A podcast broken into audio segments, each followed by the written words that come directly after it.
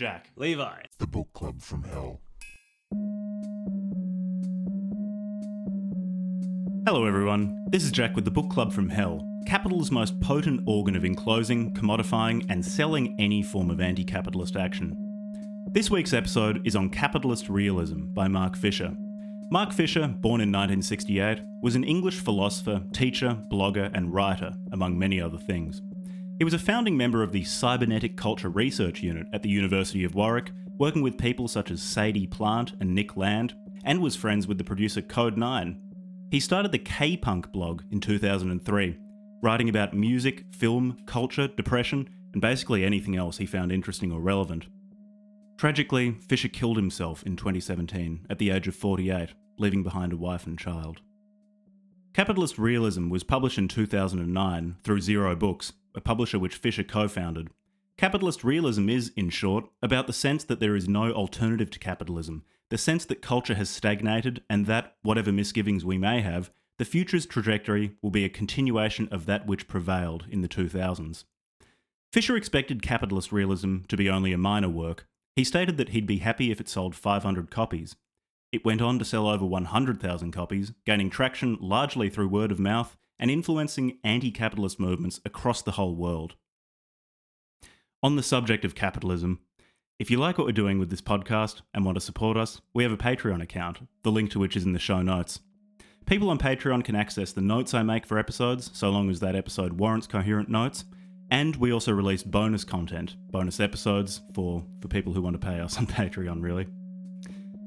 As well as that, I've published a novel called Tower, a surreal, absurd journey involving the medical treatment of souls, a tower who remakes the world in its image, amphetamines, and a talking hat. You can find Tower on Amazon or on Apple Books, the links to which are in the show notes. So, if you're ready to tear a hole in the grey curtain of reaction, then listen on. Enjoy. So, this is a book that we've had requested a number of times, actually, and having read it, I can now see why because both both Levi and I have made it very clear that I think at several points, basically in every episode, that we like many aspects of capitalism. And it'll be interesting actually before we start really getting into the the meat of what capitalist realism is to say what we think capitalism is and what we think Mark Fisher in discussing capitalist realism thought capitalism was. Yeah. Because those how people define capitalism in the same way as how people define socialism or communism, for example, tends to be quite variant. There, there's Yeah. not really a single definition that people like to. And you need to, on. at least for the purpose of any particular conversation, make sure you're talking about the same thing. yeah, uh, and many otherwise you can just heated arguments over these past one another. various. Exactly, many of these heated arguments over these systems. Oftentimes, people just be arguing completely different things. Like their Yeah. their Yeah. definitions. Will So we're trying to get on the same page. Yeah, as uh, as as Mark. So yeah, it's it's interesting. So anti-capitalist was- book. sorry. Go on, go on. Uh, yeah, so I was going to say, sorry, uh, it's an anti-capitalist book, and if anybody's listened to our uh, like Ayn Rand uh, Atlas Shrugged episode, or uh, or our um, Sovereign individual. Sovereign Individual or Rothbard episode, you just like uh, know how much Levi likes that sort of uh, masturbatory uh, um, libertarianism. Uh, so yeah, it's good to read something, and also I think like our previous anti-capitalist books haven't necessarily been that serious. Man, I'm, Yeah, all blo- I'm all blocked up today. Sorry. In Um, terms of serious ones, so the, the yeah. conquest of bread was at least written seriously. It's it's a sort of thing where really outside a certain really outside left anarchist circles, people don't take it particularly seriously. So Marxists don't take it particularly seriously. Capitalists don't take it particularly seriously. But that Yeah. was Conquest was of Bread by. Kropotkin was yeah. was written seriously. and the Xenofeminist. Manifesto was written seriously. Yeah, but I guess how seriously I would take take it as, as Less. a set of ideas. Yeah, less Um, less seriously. There were central is what I'm ideas in it that I thought were really the, uh, interesting, like this sincere. idea of if if nature has allotted biological women Mm. certain but certain physical characteristics that make them oppressed, then change nature. I- thought that was a really cool idea Yeah. and actually a Yeah, yeah. new perspective. But in terms of things that are directly addressed against capitalism, capitalist realism is the most compelling that I've read, at least for this podcast. Yeah. Yeah. So, what was your attitude going into the book, Jack? I was not feeling charitable to the book going into it because, like, I've I've spent far too long at university in my life, and I've come across many Andrew people Tate who would are. reprimand you for that. Yeah, he he would reprimand me for a large number of things in his funny British American accent. but I've come across a lot of people who proclaim to be anti capitalist, who are actually quite well described by Mark Fisher in this book and also in other essays of his that I read on the basis of having enjoyed capitalist realism, such as Exit from the Vampire Castle. He describes him as being it's sort of it's, it's a puritanical left or a sanctimonious left that people who actually live in a way that fully supports capitalism and instead of organizing to structurally change capitalism they instead focus on games of status and of moral, public moral, moral purity and a lot of scolding each other and other people for not for not behaving according to a, a set of quite prescriptive moral norms that they like. So I've had a lot of contact with those sort of people, and those sort of people have poisoned for me the notion of being anti capitalist because they'll often very, very publicly identify themselves with being anti capitalist. And I unfairly lumped in Fisher's capitalist realism with that group of people, and that's on me. And he's he's not part of that. He at Mm. various points during his life tr- agitated against the left, at least in the, the United Kingdom, becoming dominated by what he saw as, in the main, quite wealthy, middle class or upper class, university educated leftists who are much more interested in this sort of uh, pu- public leftist moralizing rather than what he saw as the role of the left, which was organizing the working classes such that they could overcome capitalism. So he Mm, mm. his project I find much more compelling actually. And yeah, my biases against this book going in were unfounded and reflect my own prejudices rather than the quality of this book. How about you? How do you uh, feel going into it? Yeah, I would say maybe not as hostile as you. I don't Yeah. know why. Like when you suggested the book, one, I think it's got a cool title. Like capitalist Yeah. realism just sounds like a cool title. Um, and then I, don't- I don't know. C- can you hear that chopper in the back? Is that coming through? Should I close? Every now and then, yeah, maybe close your window. Uh, damn. Okay, give me No, it, it, it doesn't matter. It doesn't matter. Just keep going. Okay. get to the chopper. Get to it's, the it's, pr- it's probably like a um an ambulance chopper. So um, I hope they're I hope they're okay whoever they are. The uh, capitalist realist police have realized that we're about to discuss how to Yeah, yeah. exit capitalist realism. we're about to swat Levi. yeah. So uh, yeah, I went in. I think a little bit not necessarily more charitable, to just I was just interested to see Hmm. what it was. Like cool title is, and uh, it had an interesting subtitle. Like, is there is there Is really no no, alternative? alternative? Yeah. It's like, oh, that's interesting. That's an interesting premise for a book. And I guess I have been thinking a lot recently about uh, actually reflecting on this podcast, like uh, when we've done uh, like non-capitalist or anti-capitalist or whatever um, positions. I, I just thought like uh, I didn't really take them seriously enough, did I? Like to be honest. And then when we had you know like the Rothbard episode or whatever, I was just like, oh, you know, like I try to be a bit more. Um, like f- flexible in my thinking rather than just Mm. like Not just um, blazing Rothbard. yeah, yeah, exactly. So yeah, trying to update. So it's actually like well timed. There's another book that uh, we've been recommended for some anti-capitalist stuff as well uh, that I think is on the reading list somewhere. Um, Which one? Uh, I'll say I can't remember. I'll see if I can like. Well, I won't look at it now Oh, we'll because just distracting. But yeah, there'll, there'll be stuff.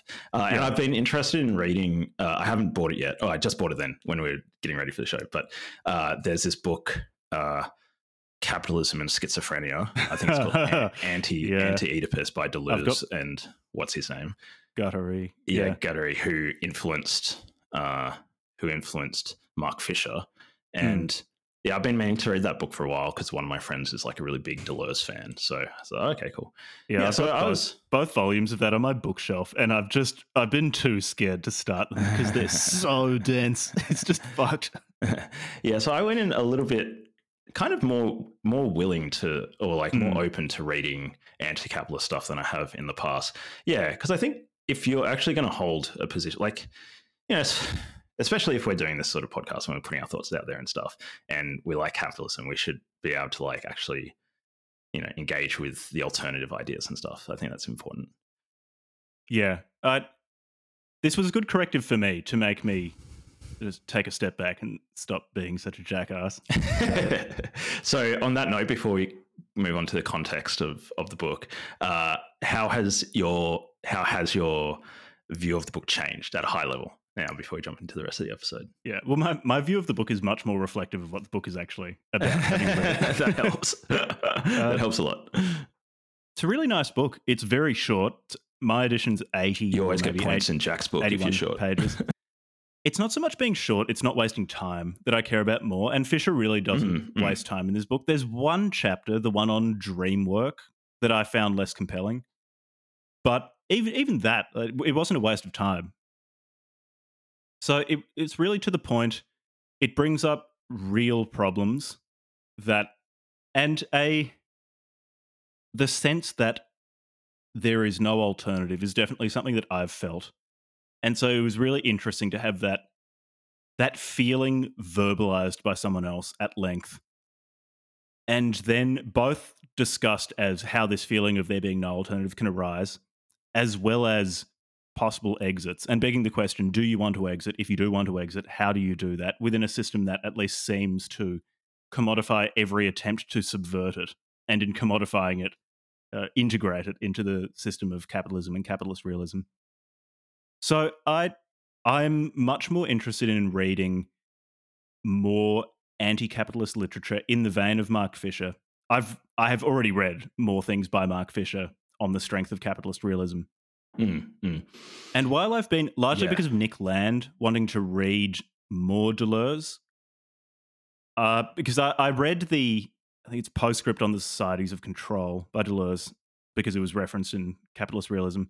But I'll probably take the plunge on Deleuze and Guattari at some point soon.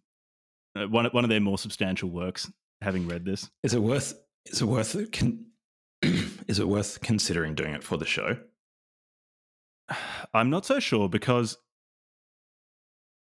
it would be a time investment to the point where I doubt we could do weekly uploads if we were reading that okay sure because no uh, it, it's it's a lot worse than Spengler in terms of difficulty. oh no far out And then there's uh, th- then there's the length of it, and also there's a great deal of discussion of capitalism and schizophrenia, for example. And so I guess you know oh yeah fair actually the, no, the, the question is Yeah. what would we be adding to it as two people nothing we wouldn't be just like anything. dilettantes when it comes to this sort of thing. I suppose for a certain type, the comedy of us struggling through it might be might be engaging enough, but for Like, most, it's probably not sufficient. Look at these two monkeys trying to read Deleuze. Yeah. Nice one. Yeah. Okay, cool. Well, um my Actually, how was your how was your view of the anti-capitalist landscape changed, or has it changed on the basis of reading this book? Yeah, it has. I'm you know, when I, I was younger, I would even say like on on this podcast a cou- couple of years ago, like or throughout, you know, the last couple of years, I'm trying to be more, as I said before, like flexible in the way that I think about alternative points of view. And I guess overall, my feeling is that he, he makes some really interesting points, and I think like in general, anti-capitalist people uh, make they've got some really uh, interesting points and uh, point out really im- at times really important problems, and I think that's valuable. And you know, uh, mm, you know, like sometimes I think some of the things that they think are problems are not really problems, but you know, that's sort of not as important. They're they're trying to find these. They've got these criticisms, and it's good to listen to them. Uh, and Yeah, I guess I still I feel as though there's some pretty substantial um, misunderstandings that Mark Fisher had, and it seems as though like other people in his tradition also have. I I think, uh, and that leads them like down kind of intellectual garden paths that I think mm, mm. like um, they have for whatever reason they haven't picked up. Um, I well, I think I know why they haven't picked it up, uh, but like. Uh, yeah, so that's that's yeah, it's it's interesting, and I'm a little bit more open to it, and especially because Mark Fisher's a good writer, and he writes very clearly, and he's not like other people in his tradition in that kind of school of philosophers like Deleuze and stuff who are notorious for being just impenetrable. There's mm. uh, one of the one of the guys um, who's one of the other major, not Zizek, one of the other major um, philosophers that he keeps on referencing. He's like download. He he he wrote this book called. Uh, sorry, I'm really like blocked like Very flaming. Yeah, sorry. I'll try and drink some more water. Um, uh, he he wrote this book about uh, like postmodernism as the culture of capitalism. Oh, Fredric Jameson. Yeah, and I, uh, I, I downloaded that book. I, I yeah, uh, I want to read that book. And I started read, and I only read one paragraph, and I was just like, "This is fucking ridiculous. like this is this is absolutely impenetrable. There's no way that." This guy is writing for a general audience or anything like this. This well, is just a, yeah. This is just for other philosophers in his school. Um, there is there is a certain prose style of continental philosophers and people people in the Anglosphere who like continental philosophers, and it does seem intentionally obscure. And I find it extremely irritating.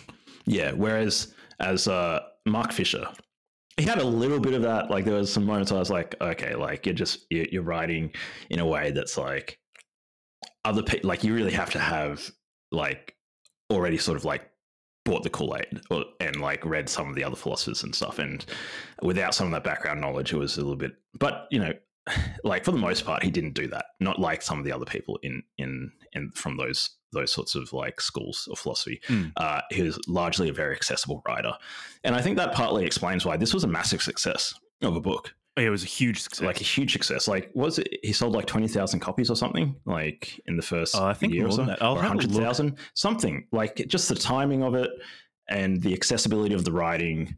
And he already had a bit of a blog going, so he had a, over hundred thousand sales in English alone. And so yeah, like it was a massive success. Really interesting yeah. book, and, and largely word of mouth and yeah. published through a, a publishing house, Zero Books, that he co-founded. Yeah, that's super impressive. So it's super impressive. Like, uh, yeah, really cool. Um, and yeah, really interesting and thought-provoking book. Even if I still have my disagreements with kind of the fundamentals, but um, yeah, so my view is actually he's brought me around a little bit to if we'd read something else that was anti-capitalist that was just like impenetrable, maybe it would have hardened my heart. yeah, well, with it, with it, it's interesting that you brought up the clarity of his writing because I think that is a, an important part of the appeal of this book because with many anti-capitalist authors who are influenced by continental philosophy, particularly French continental philosophy, I get sometimes get the feeling that they are writing in an obscure way to cover up the fact that a lot of the things they're saying aren't actually particularly interesting. Whereas with Mark Fisher, like you said, he writes very, very clearly. And also, when he brings in certain concepts like uh, the big other or the real, that sort of thing, most of the time he will explain roughly what those things are and how they relate to his argument so you don't have to keep stepping away from his book to to look up terms and and try to work out what he means. There are only a few times when he said things.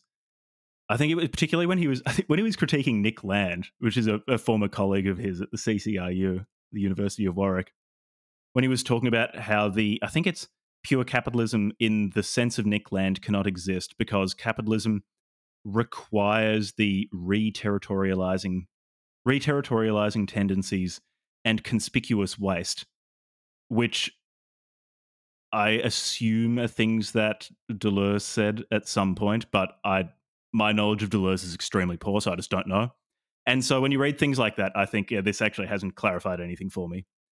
But at the same time he's done a really really good job of integrating a large corpus of obscure work and then rendering it for the most part very, very accessible, which is a real achievement in itself. Yeah, really impressive. So, cool. That's our opening thoughts. Yeah. well, uh, yeah, yeah, good, good. Opening thoughts. Um, so, when was the book published? 2009. All right, so we're going to get into Yep. context. Um, so, yeah, this book was published in 2009. So, for so Mark Fisher's British. He was at the University of Warwick, and I believe he uh, like grew up in England, right? So, Yep. Um, and yeah, he published this book, but I think he must have been writing it for a while, like it's piecing together his thoughts like over over you know more than just a year or so. But he published it in 2009, which was like peak of the financial crisis. Yeah, it's the story of the book's interesting because he wrote he he taught I think he taught philosophy. He wrote a lot of more technical works and he started he co-founded I forget with whom Zero Books, a publishing house, because he was having trouble getting stuff published because he's been at least when it comes to what he described as in the I think his essay Exit from the Vampire Castle, the sanctimonious left he's been very critical of them, and they've largely been dominant in university leftist Circle. Mm, so he was kind of on the outside. So a kind of cool way to get published. Start or co-founded a publishing house, which I have a lot of respect for. And then sell 100,000 copies of a book. like, that's pretty, And that's he- pretty baller. I think he was he was wanting to write something longer and more in depth than capitalist realism. And initially, I think his editors and the other people at the publishing house were a bit miffed that he presented to him to them this eighty page manuscript, uh, something really really short. And he was he wasn't convinced that it was going to be particularly successful. He was very very doubtful that it would do well. And it ended up striking a chord and selling really well largely through word of mouth because this this wasn't a huge publishing house with a lot of advertising resources at its disposal.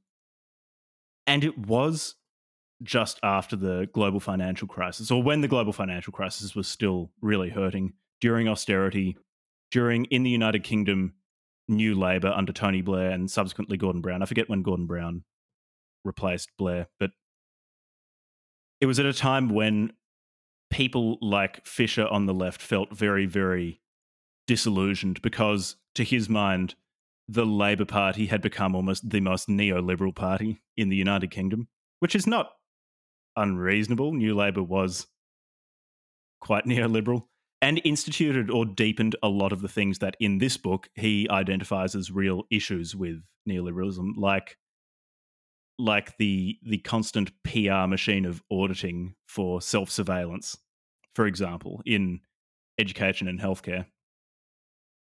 At that time, too, there was, and having for the, for the Zoomers out there who don't remember the GFC, that there was a feeling in the lead up to it that there was we'd kind of got it that there, there wouldn't be major changes from how the world was currently run that it seemed this was how it was going to be. I think there was a, a widespread feeling of that at least in the west. And even after the gfc and probably up until the mid 20 teens the trump changed things i think there was the feeling that even if you didn't particularly like how things were going, this increasingly bureaucratized state interventionist interventionist capitalism, that was just how things were going to be because that was what was realistic and efficient and it would outcompete other things and you couldn't really escape from that. And there was that sense of cultural deadening which was was the the milieu into which this book was published and under which this book was written while I think things have changed, there is a greater sense now that things could change, although the shape of that change is less clear. The book, I, f- I think, is still relevant, but cer- certain things in the book feel of their time, of 2009. Yeah, and it seems as though he was also speaking quite obviously because he's British, and a lot of the topics that he references are about British politics and like Brit- the British ed- higher education system and so forth.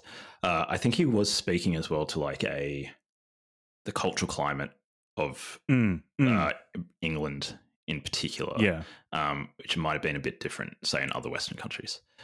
Uh, yeah, because there was also things like the um, like uh, Occupy movement and stuff that came out around that Yeah. time, which was like a bit more anarchist and stuff. So yeah, really interesting, really interesting context, and uh, yeah, it just goes to show, like, I mean, his book sales speak for himself as an unknown Yeah. author. And it's still like- selling. and it's still and people still talk about it and at least in the copy that i've got uh it's got i i assume that you've got the same copy but it's uh it's got this foreword i think or an introduction by one of his colleagues or you know somebody who read his who read The it his wife also. and his wife and Right. Yeah. but in yeah, particular have like same- the the other person who's not his wife like a co- colleague or whatever um who read it who said uh they had this profound sense of i don't know what the right word would be like alienation or whatever and uh but didn't have necessarily an explanatory framework or whatever to make sense of it and then Mm. when he read capitalist realism it gave him it, it helped him make sense in his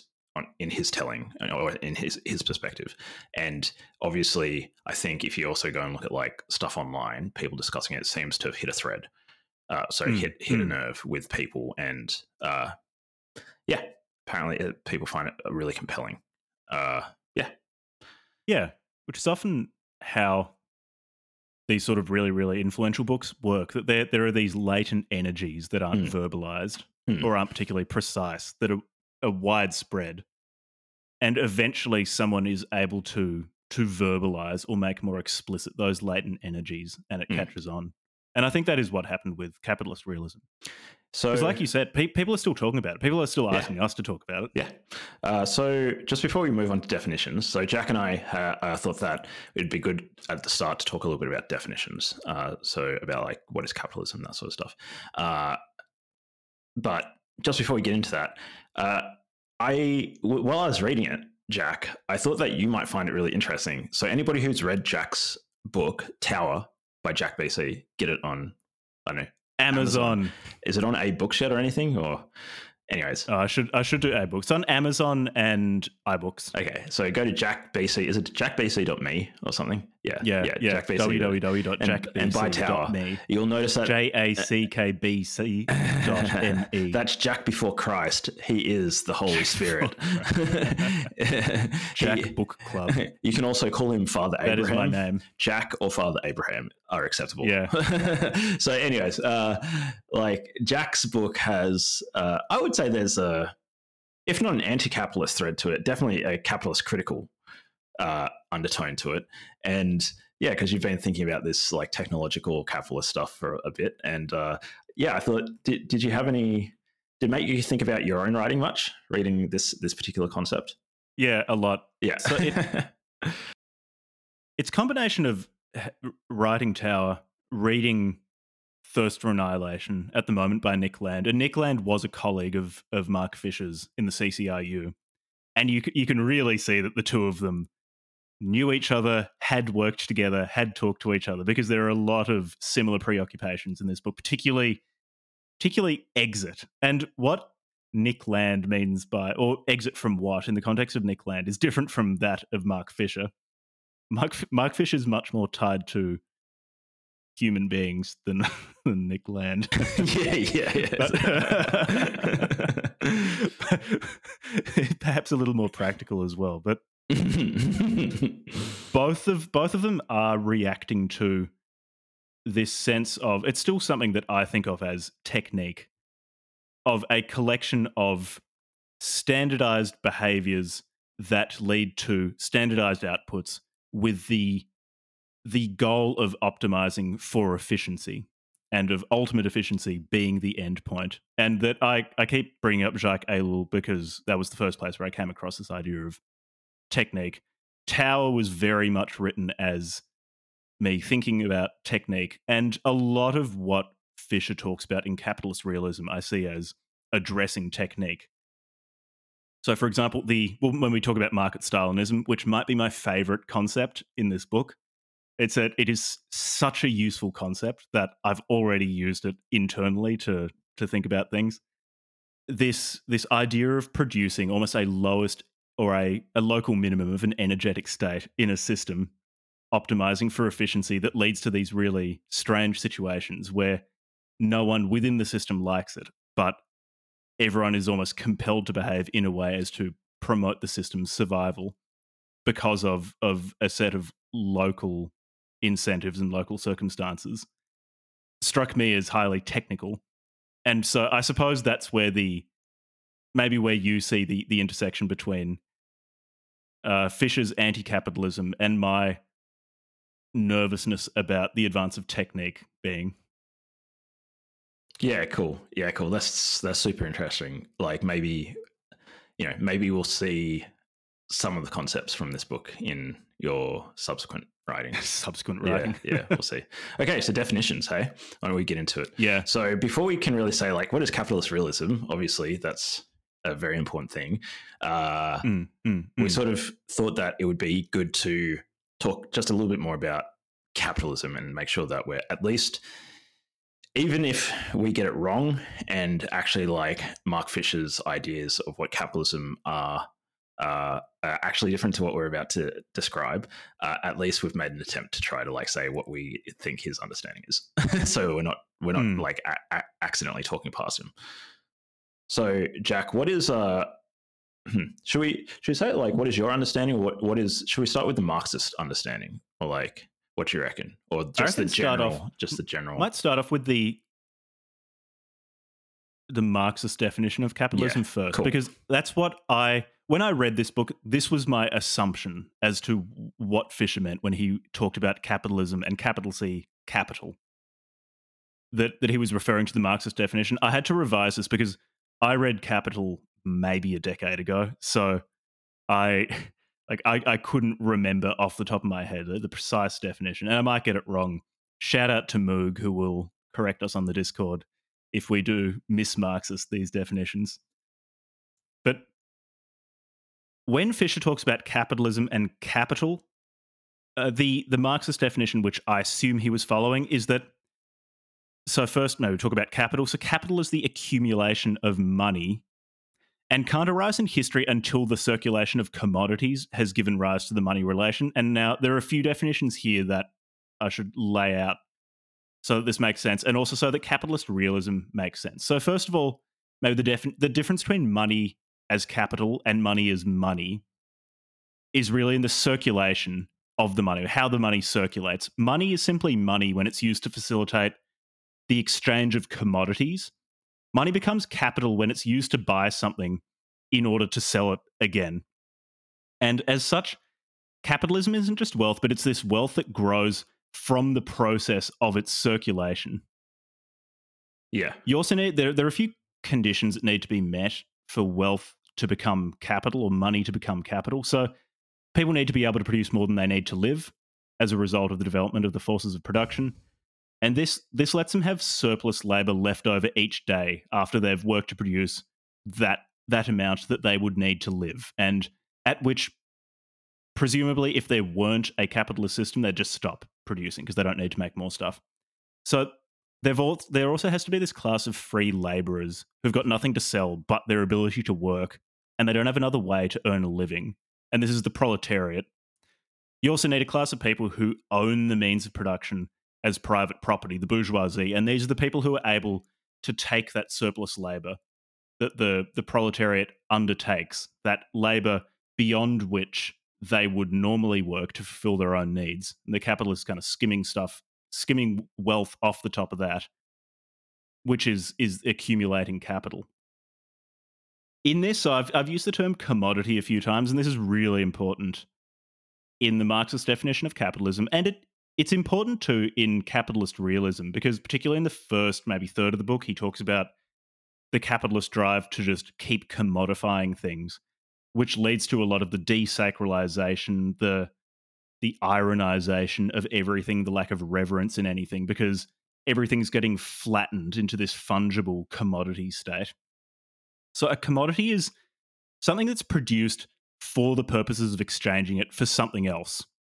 And I, th- I think, and Marxist in the audience, please correct me if I'm wrong on this, it's also something that satisfies a human want. So labor exchange to meet someone else's needs in order that the laborer can then meet their own needs, that is, in return for a payment, is a commodity. A good or a service performed by a person for their own immediate consumption is not a commodity. So if you're working, you make something and it's just for you. That's not a commodity. If you make it such that you exchange it with someone else, that they, they give you something in return, and that something is something you need to live, then it, it becomes a commodity.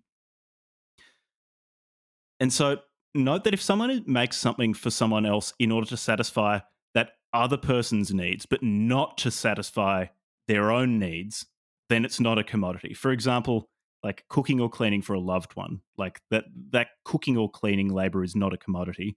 Because it's not like you're doing it for the other person such that they give you stuff that you satisfy your needs. You're doing it just for that person because you you love them or you care for them, something like that. This then brings us to finally, I've, I've taken a while to lead up to this, the definition of capitalism. So, capitalism, it's a socioeconomic system where the social relations between people are based on commodities for exchange. That is, private ownership of the means of production and using wage labor to to fuel these uh, fuel production of commodities, which generates capital, which accumulates for capitalists, mm. immiserating the mm. the proletariat. Yeah, and importantly as well, there's this the important function of like the money. Um, what do you say? It's like is wage labor, but um, just to unpack wage a little bit, a, a, little bit more. There's this important concept of like that being based on mm. like a, a, a money that you're paying the labor. Yeah, in. yeah, obviously from from wage. Um, yeah, I think those were some of the key points. I, I think he covered everything. I mean, I hope I have it. I had I had to revise this because eh, my my Marxist knowledge is rusty, and I, I'm liable to make mistakes. So I hope I did at least a you know a high level view of of the Marxist definitions of capital, yeah. capitalism, commodities, and probably capitalist capitalism and commodities are the three Marxist definitions that are really useful in understanding where Fisher's coming from yeah.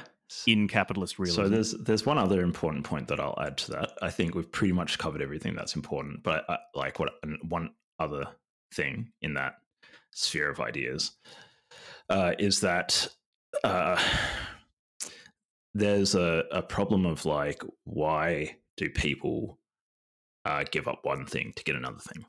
Whether it's mm. giving up labor to get some money or selling a commodity to get some money or selling trading one commodity for another commodity or whatever um, if you could deliver this in an Austrian accent, I'm not going to try and do an Austrian accent. just, just, every time I try to do, every time I try to do accents, it's just terrible. Uh, so yeah, just those days are over.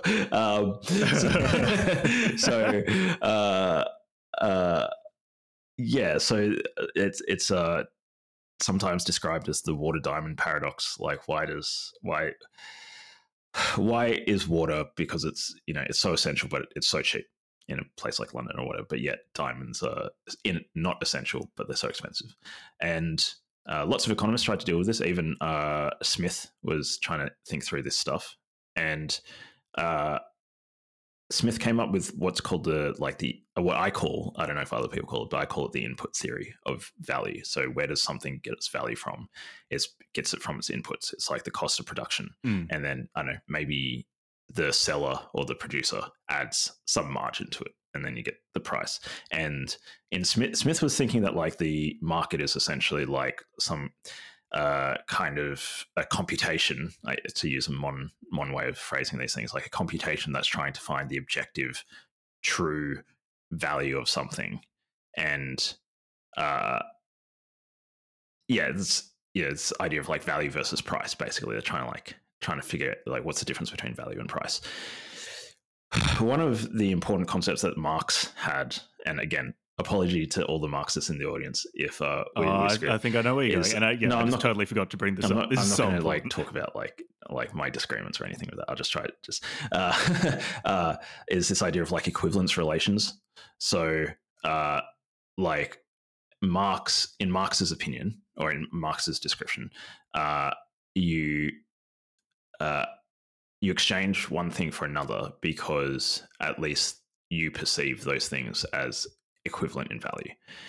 Um, and then I don't, I don't know, like I want to read too much into it because I'd have to like go back and like double up on like reading and everything, like to get my concepts right. But like, uh, Just read. uh, yeah, yeah, I need to like. I try to read it every now and then, get a little bit through it, and I go, oh, "Fuck this." Um, It's a big commitment. yeah, it's a big commitment. Uh, but that equivalence relation thing is like important because it feeds into like, well,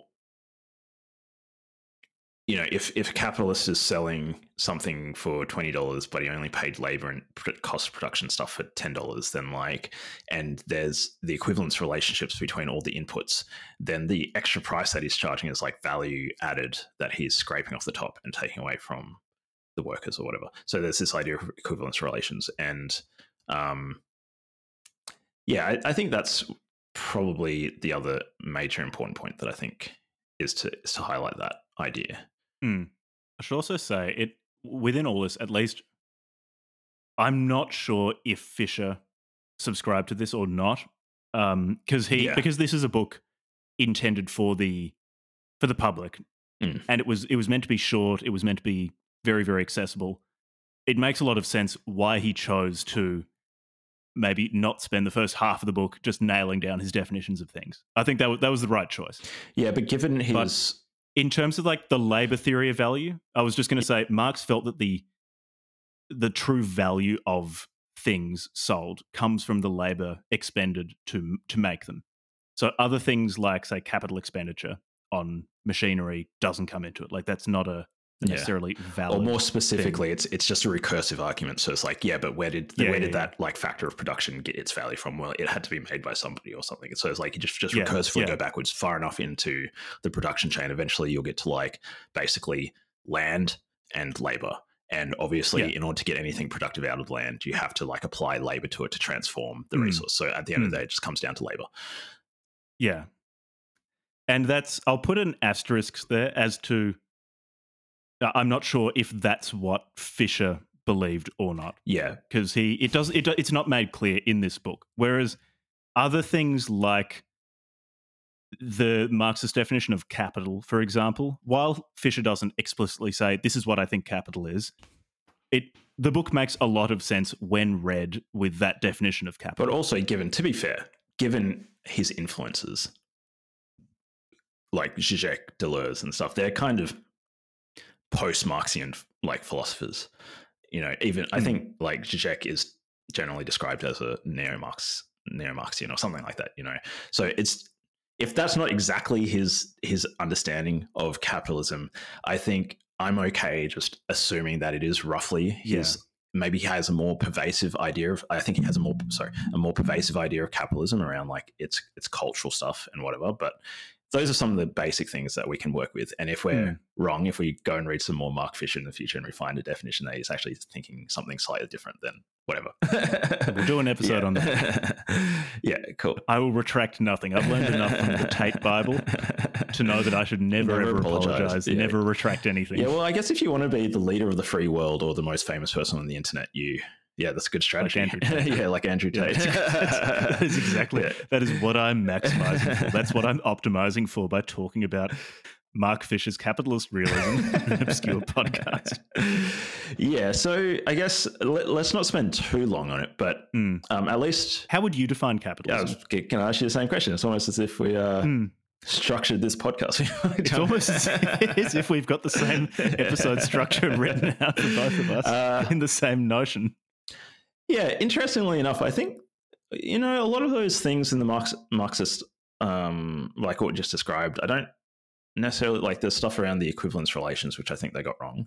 Um, that I don't think there's an objective value to anything. So I've already described like the Austrian view on previous episodes. Um, but roughly speaking, like there's no objective value to it.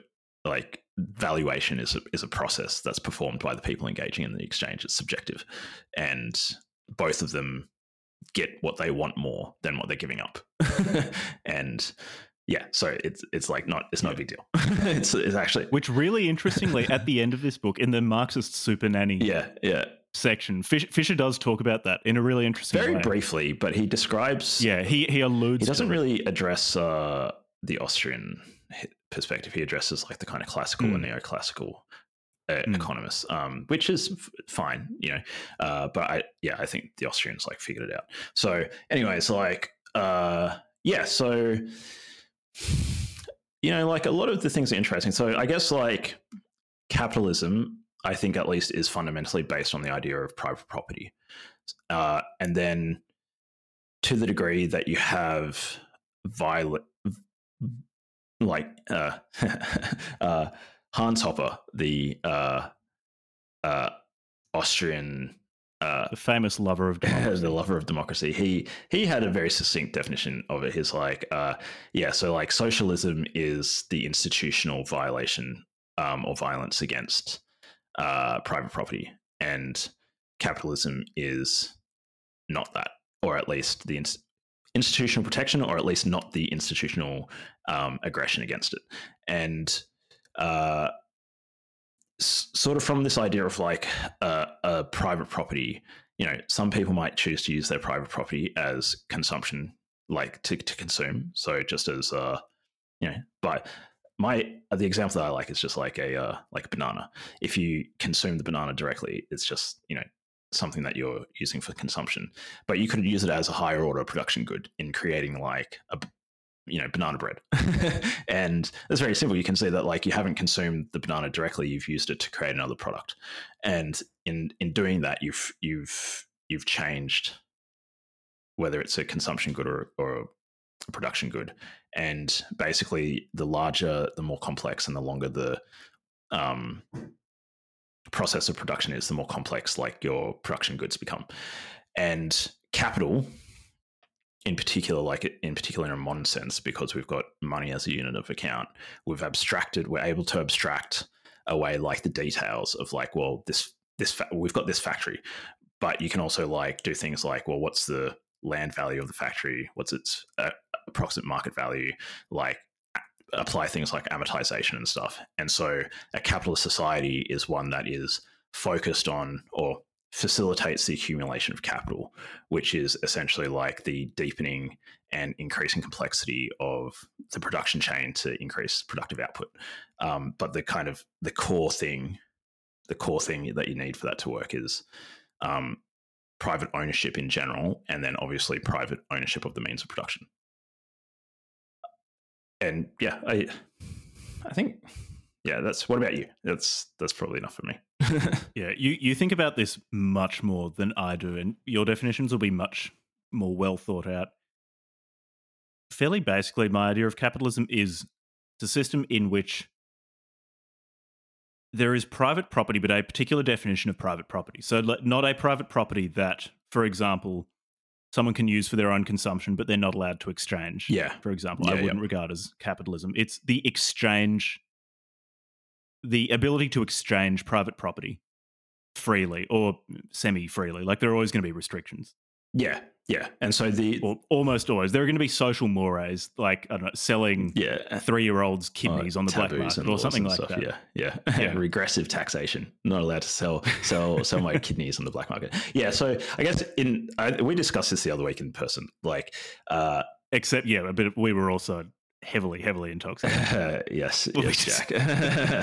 uh, yeah, so um, like my at least as I explained before, but in my opinion, like what I described this like the institutional uh, protection of private property uh, actually subsumes that because private property implies that you have the right to also ex- like do what you want with your private property, including exchange. Like that's one of the things that you can do. Um, but yeah, mm. exchange is extremely important.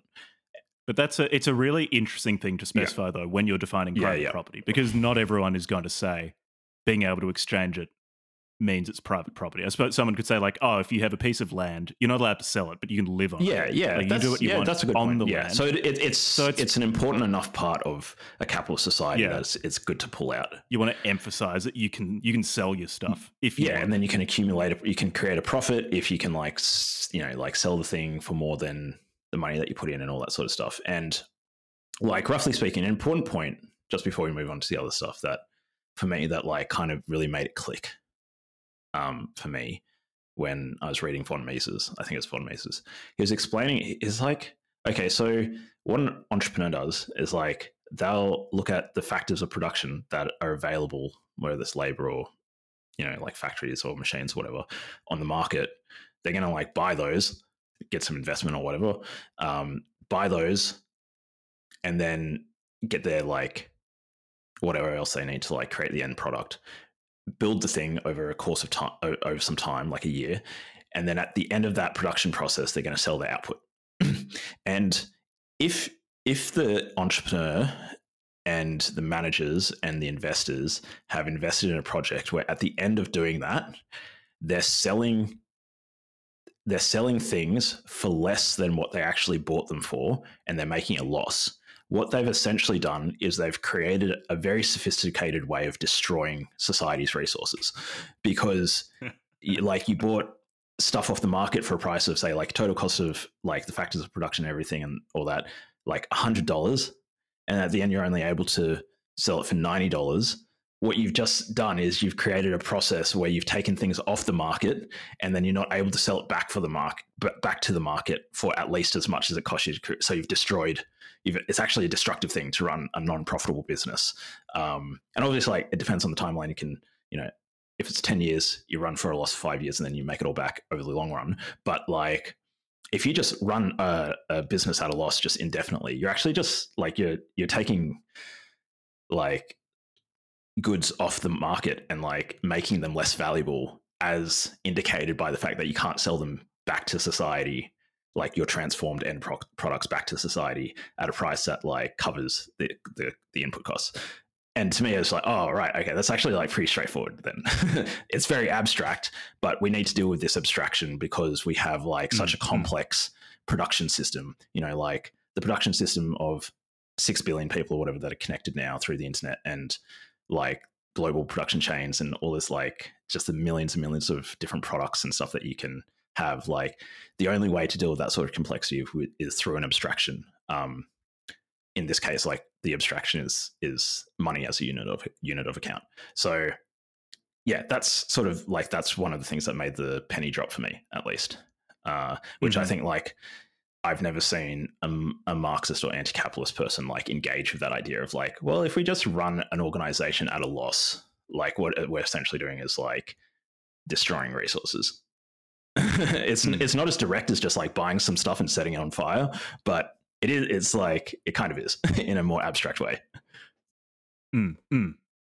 so it's i know we've taken a while to go over definitions and things like that but it will make or i hope it will make the rest of this episode much clearer as to where levi and i are coming from and our understanding of of some of the terms that fisher uses but doesn't explicitly define in this book especially when talking about things like capitalism because it's such a a politically loaded term. And when you listen to any debate on capitalism, you're probably going to hear, if there are two people debating, you're going to hear three definitions of capitalism. Mm, mm, mm. It's good if we can just yeah define what we're talking about and what we think that Fisher is talking about and why we think Fisher might be using these terms. So, Jack, one caveat there is that I've noticed with people who are into like structuralism, post structuralism, that sort of stuff, when they talk about capitalism, they mean that, but that's necessary, but it's not sufficient. That, and I think Fisher does this as well. There's almost like this other aspect to it, which is this like this kind of political, cultural thing, which I think we can discuss more like throughout the episode. Because I I don't think it's more, an unreasonable. So Fisher, it becomes more than just this economic thing that we're talking about. Yeah, it becomes yeah, like yeah. a social which structure. I don't I don't think is an unreasonable assumption to make that the the system of production in a society is going to influence the culture.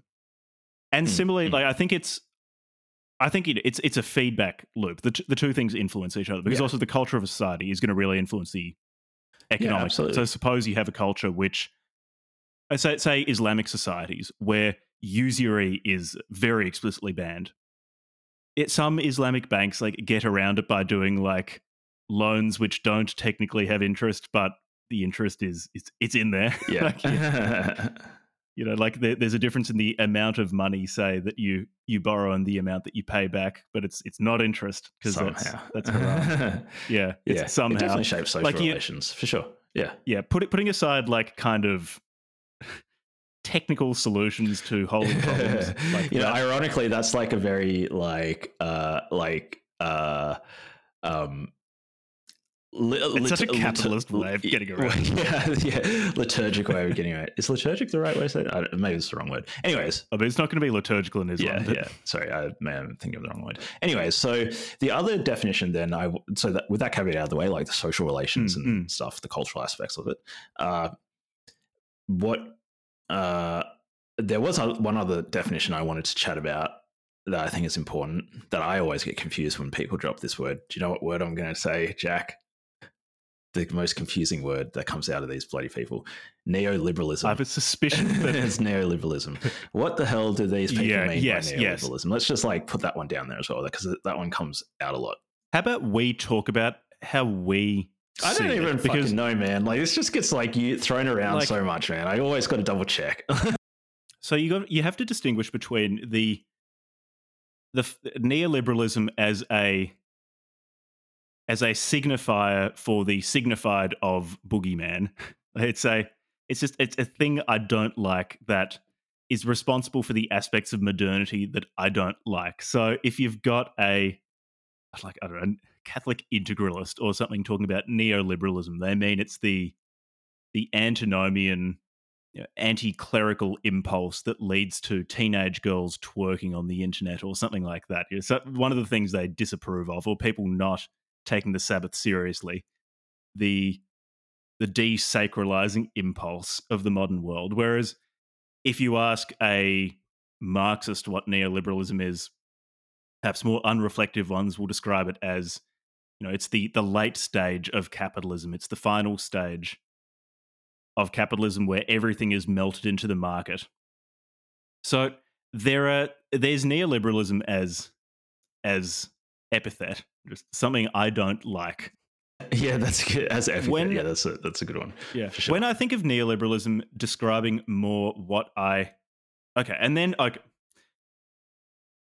besides it, it as a, a term of opprobrium, then there are probably two components. There's the philosophical component, or at least what the, the stated aim of neoliberalism is, and then how it exists in practice, and what I think of when I think of neoliberalism. So I guess there's the philosophical idea of we are returning to classical economic liberalism in that there will be less government interference.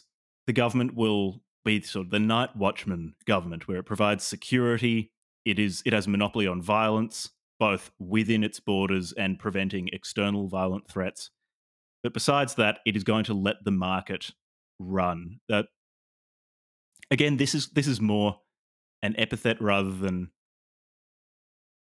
than something considered. But people who talk about free market fundamentalists, it it might be it's something more in that sense. There's also the emphasis on globalization, free trade. Mm. I think there are a lot of progressive assumptions. So while it's not explicitly stated by people espousing neoliberalism, I think oftentimes there is the tacit assumption that history has a direction. It's in the direction of basically the liberal Anglosphere and Mm.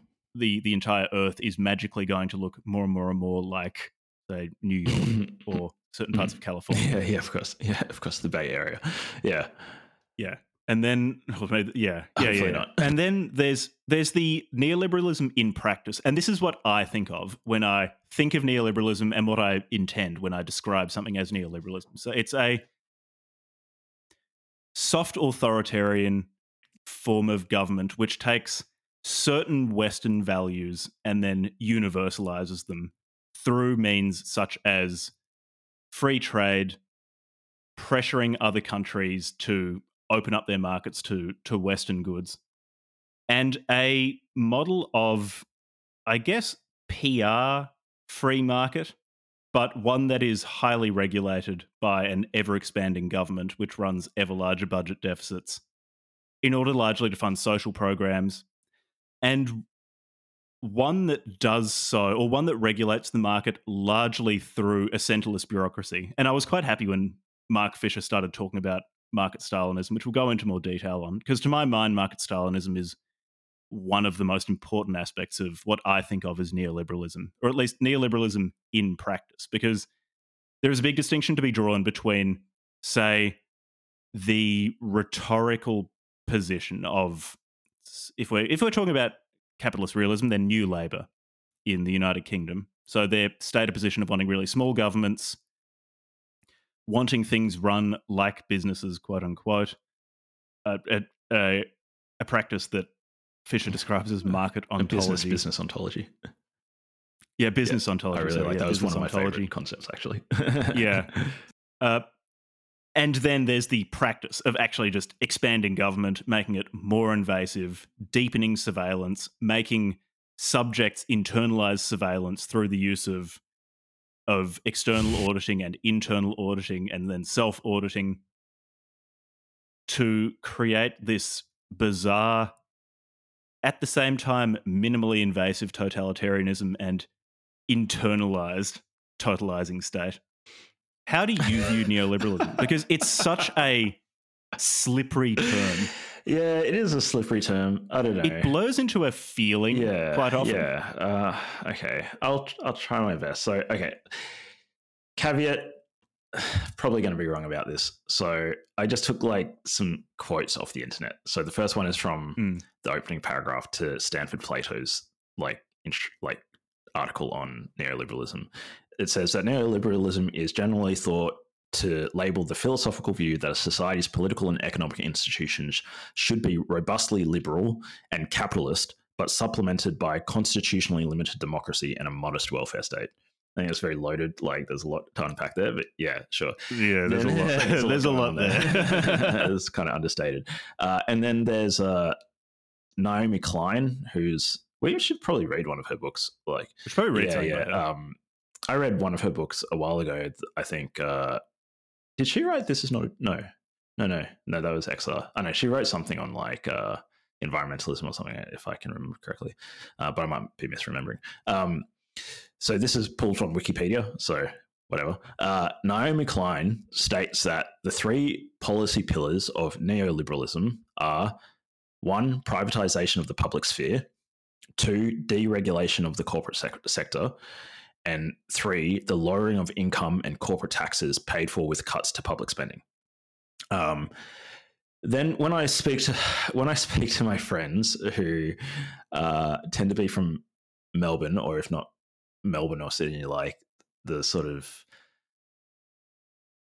educated The like North? ed, yeah like northern melbourne north melbourne like north of the river yeah like uh educated professional class uh that jack and i have spoken so fondly of before um uh it, it just seems to be used as just this like catch-all term for just like things that the person doesn't like in much the same way that they use capitalism. So to me it seems very Hmm. vague. I actually asked one of my friends who like did his masters in like structuralist theory or whatever like what does neoliberalism mean? Because i was like i'm confused. What are you talking about? And he's like it's just like everything man. It's like the culture. It's like what like like fish don't realize that they're breathing water. It's like you don't realize that you're breathing this culture. It's like everything around us. So i was like that's not really helpful Which begs the uh, question: How do you yeah, know what yeah, neoliberalism it's not helpful at all. So, like, I've noticed that there's a few words that get used like this. Um, colonization gets used like this. Uh, Mm. Capitalism gets used like this, and neoliberalism gets used like this. So, my at least working definition as a basic start is that even though it has this like ostensibly things like values of um, individual rights, equality before the law, like liber- like classical liberalism, individual sovereignty, uh, like uh, government and governance based on consent and democracy, uh, you know, laissez-faire capitalism and, and free trade and commerce. Uh, but uh, to my mind, it also pulls in like a lot of this stuff around like actually the state is a lot bigger in and and like so there's like this element of like surveillance and uh and in particular, I think one of the key characteristics that seems to stand out for me is like this uh like corporatism, like these large scale corporates, Mm, often mm. multinationals that um are either in bed with governments or like lobbying governments and that sort of stuff. And so, you know, like free trade for small businesses, like, you know, solo entrepreneurs or whatever, or like, you know, employees in small businesses looks a, a lot different qualitatively to like an enormous Yeah. multinational corporation. And so I think like to me, corporatism is also corporatism and cronyism seems to be like a, a key. That's a really good point well. because that. So this and this also ties to something in in capitalist realism that I I think is describing something very real. How you have certain organizations that are notionally private but have effectively become quasi-government organizations Yeah. such as big auditing firms So one of my friends, the same friend I was talking about, like uh, he he mentioned, uh, I was like, you know, like this company, big company, is not a part of the state. Like they're getting, and he was like, well, it depends what your definition of the state is, doesn't it? Like because if they're so intertwined with the government, like just because they're not a part of the same institution, um, like legally, like when they're so Mm, mm. intertwined, doesn't that organization effectively become like state or like parastate or something? Uh, eh, eh, Good Mm. point. That's interesting which is not yeah, it's an interesting point. So, uh, and the only maybe the only other thing to say about is like, yeah, the the state can be like weirdly interventionist, and in particular around like the free trade stuff, like free trade agreements between countries are like Is anything but free trade. It's like the most. It's like Yeah. one of those very Orwellian uses of language. Um, and it's a yeah. re- regulated free and the trade. classic yeah and the the classic like examples of neoliberal um people like reagan thatcher uh, probably like john howard in australia and it seems as though the people that i talk to don't like these these things that they do is like anytime they privatize like a public asset so like you know like if australia were Mm. to like sell off Auspost turn it into a private company or like what we did with i think we did that john yeah. howard i think we did that with telstra making didn't we? Like like Telstra, Yeah. yeah, like that was a neoliberal thing to do, Mm. rather than keep that as a public asset on on the government's like books. Yeah, so I think that's enough. Do you think that's enough definitions and discussion preamble? i guess enough for I've- a I've s- while. I think it's good that we if we even got to neoliberalism yeah, I suppose in both of our very, very discursive answers as to, to the question, what is neoliberalism?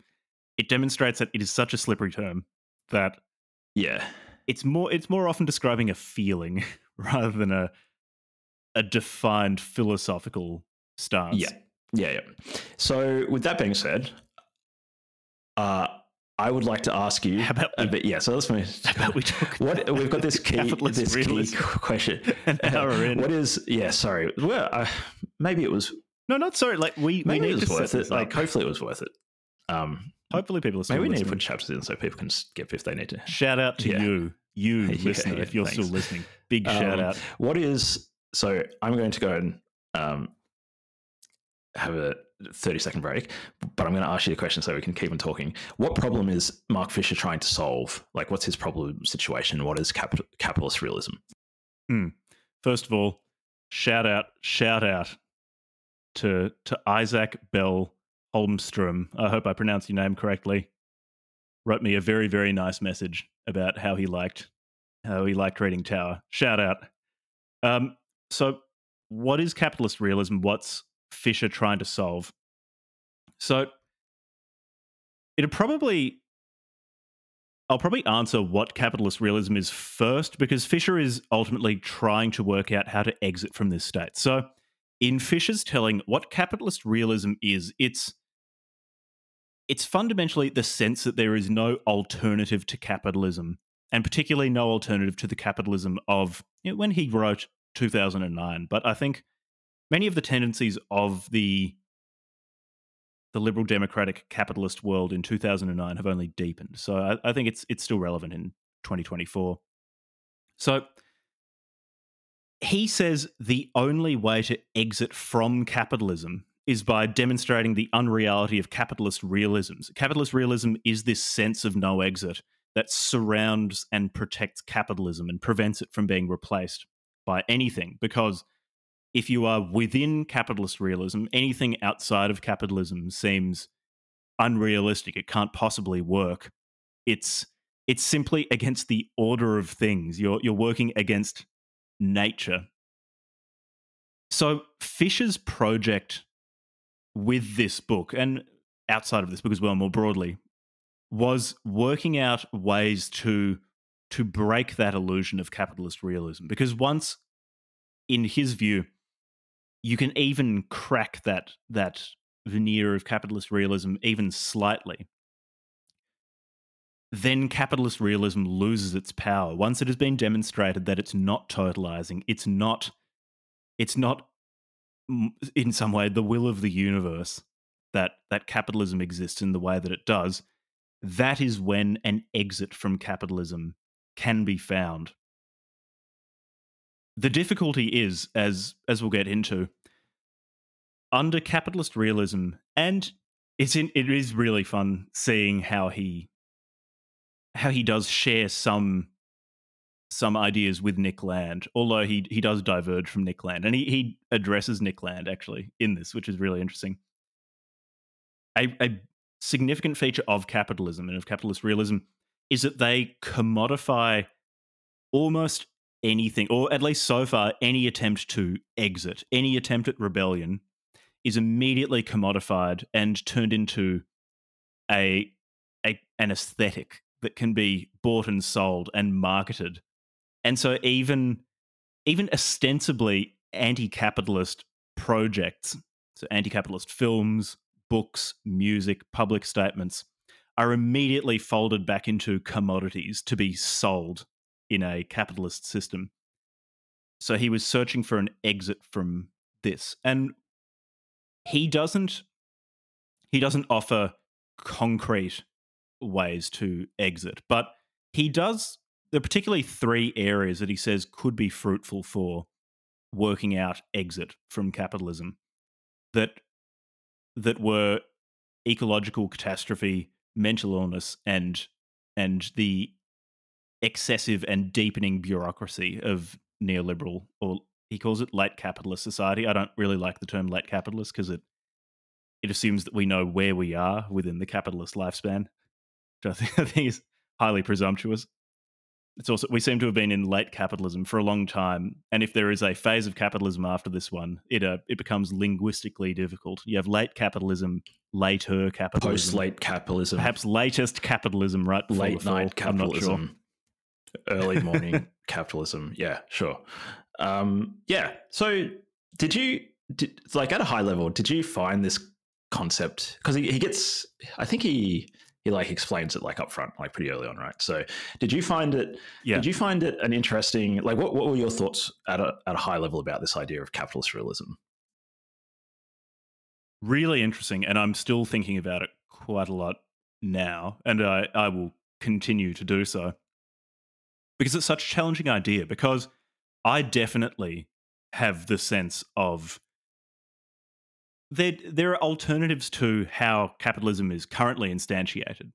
Uh, do I think that Australia on Sunday, the 11th of February 2024, is the, the ideal political, economic, and social system that cannot possibly be improved and is yes. Such yes, a stable phenomenon that it can't be dislodged? Absolutely, I do. End of episode. See you next week. So so while I think that, of course, individual or particular instantiations of capitalism, if you take it as a I'll, I'll, I'll, use capitalism in more of Fisher's sense as not just being an economic system, but also defining the political system, it's influencing the culture, which, even if it's, I think is actually quite reasonable because I do think how you interact with people economically is going to really deeply affect the culture. So I'll just state that. It's, I, I mean it in that very expansive sense. Individual instantiations will come and go. And if like we, we've seen it in our, if not in our lifetimes, then in our parents' lifetimes at least. Like the capitalism of 1950 is very different from that of 2024. And you know, the, the capitalisms, say, that Adam Smith was writing about is is so different from how it's currently carried out. So that we've we've we are aware of evolutions within that sphere, and I'm sure there will be more of them. But what Fisher's talking about, and what I find more interesting, is this idea of a sense of no alternative to to a capitalism of of private property and being able to exchange commodities and an accumulation of capital. Yeah, and the profit motive. Yeah. And this comes back to my ongoing interest in the idea of technique and and interest in Nick Land. So my, my knowledge of Nick Land is still poor, but I'm working through Thirst for Annihilation, which is fascinating and difficult. But this sense that you you have a system that whenever it is opposed just commodifies that opposition and sells it back into the system. This idea that capitalism is it's a system that I guess, takes into account energy in the sense of there are certain things that are highly inefficient, certain things that are more efficient, and over time, the things that are more efficient will outcompete those that are less efficient energetically. There is a real sense that, at least to my mind, that's very hard to compete with using systems that are more, I guess, command systems. So people working out what an economy should produce and then and then trying to make that happen given that an individual has such or a, a group of uh, 10 people or 100 people has such a limited amount of information to, with which to make decisions about for a system that it feels like that can't possibly outcompete a a free market capitalist system. So this idea of there not being an alternative or it being so hard to think of alternatives is definitely something that resonated with me when Mark Fisher brought it up. Now I I'll add, I'll add this as, I'll preface everything I will say with this now so I don't have to keep saying it. This could well be because I grew up under capitalist realism. This this process was in place when I was born. It has been pla- in place through my entire life. I have not known anything but capitalist realism. So I suppose F- Fisher would say, well, you feel like there is no alternative because that, that is capitalist realism. That is what I'm describing. And so that's what I one of the things I find really fascinating about this book that I I read it and think, yeah, but it there isn't an alternative. But that is the problem he is describing, which is really fascinating. How did you feel when it was this idea of capitalist realism was pointed out and then elucidated, uh, expanded upon during during this book? Uh, I thought it was like a like uh, a very fascinating idea. Yeah, yeah, absolutely. Because I just see it so much in myself. Yeah, yeah, yeah, for sure. I think it's good that he pointed it out, and as somebody who's interested in mm. technology and entrepreneurship and and economics and that sort of stuff, um, I guess it's good for me to have that have that checked, I suppose. And now I've got a, a mm. useful word that I can now use as a shorthand to think through that. Uh, yeah, so I guess I I'm thinking out loud a little bit here, but if I could sort of just uh, I, I, never do that. I never do that on this. I guess podcast. I would distinguish between, and I think probably Mark Fisher would disagree with what I'm about to say, but um, yeah, maybe we can talk a little bit. But this about, isn't his podcast, yeah, about it. But uh, I I think they're they're related. They influence one another, but there's two aspects to capitalism that I think are important to keep separate. Uh, that I will call one the ideological aspect, and two the engineering aspect. And I think they're really important to to like at least separate in your head there are concrete problems.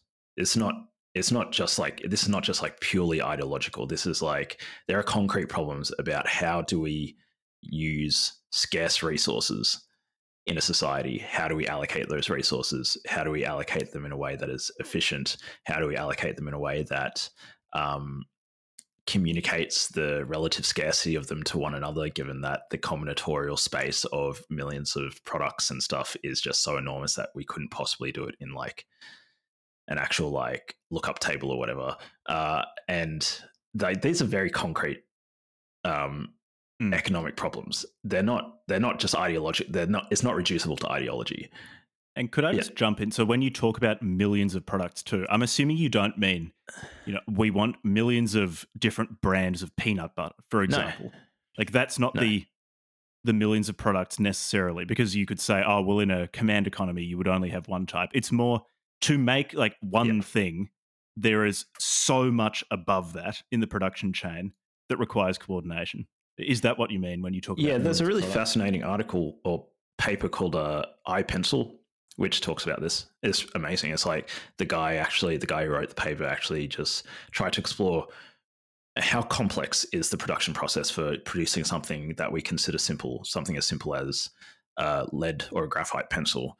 And actually, when you look at the like, it's what it's painted with, the wood, like how the graphite is made, how it gets across the world, um, all the management that's required, all the contracts and the suppliers and stuff. It's actually really complicated. And he made this interesting point that nobody, no one person actually knows how to make a pencil. And that's a very simple product.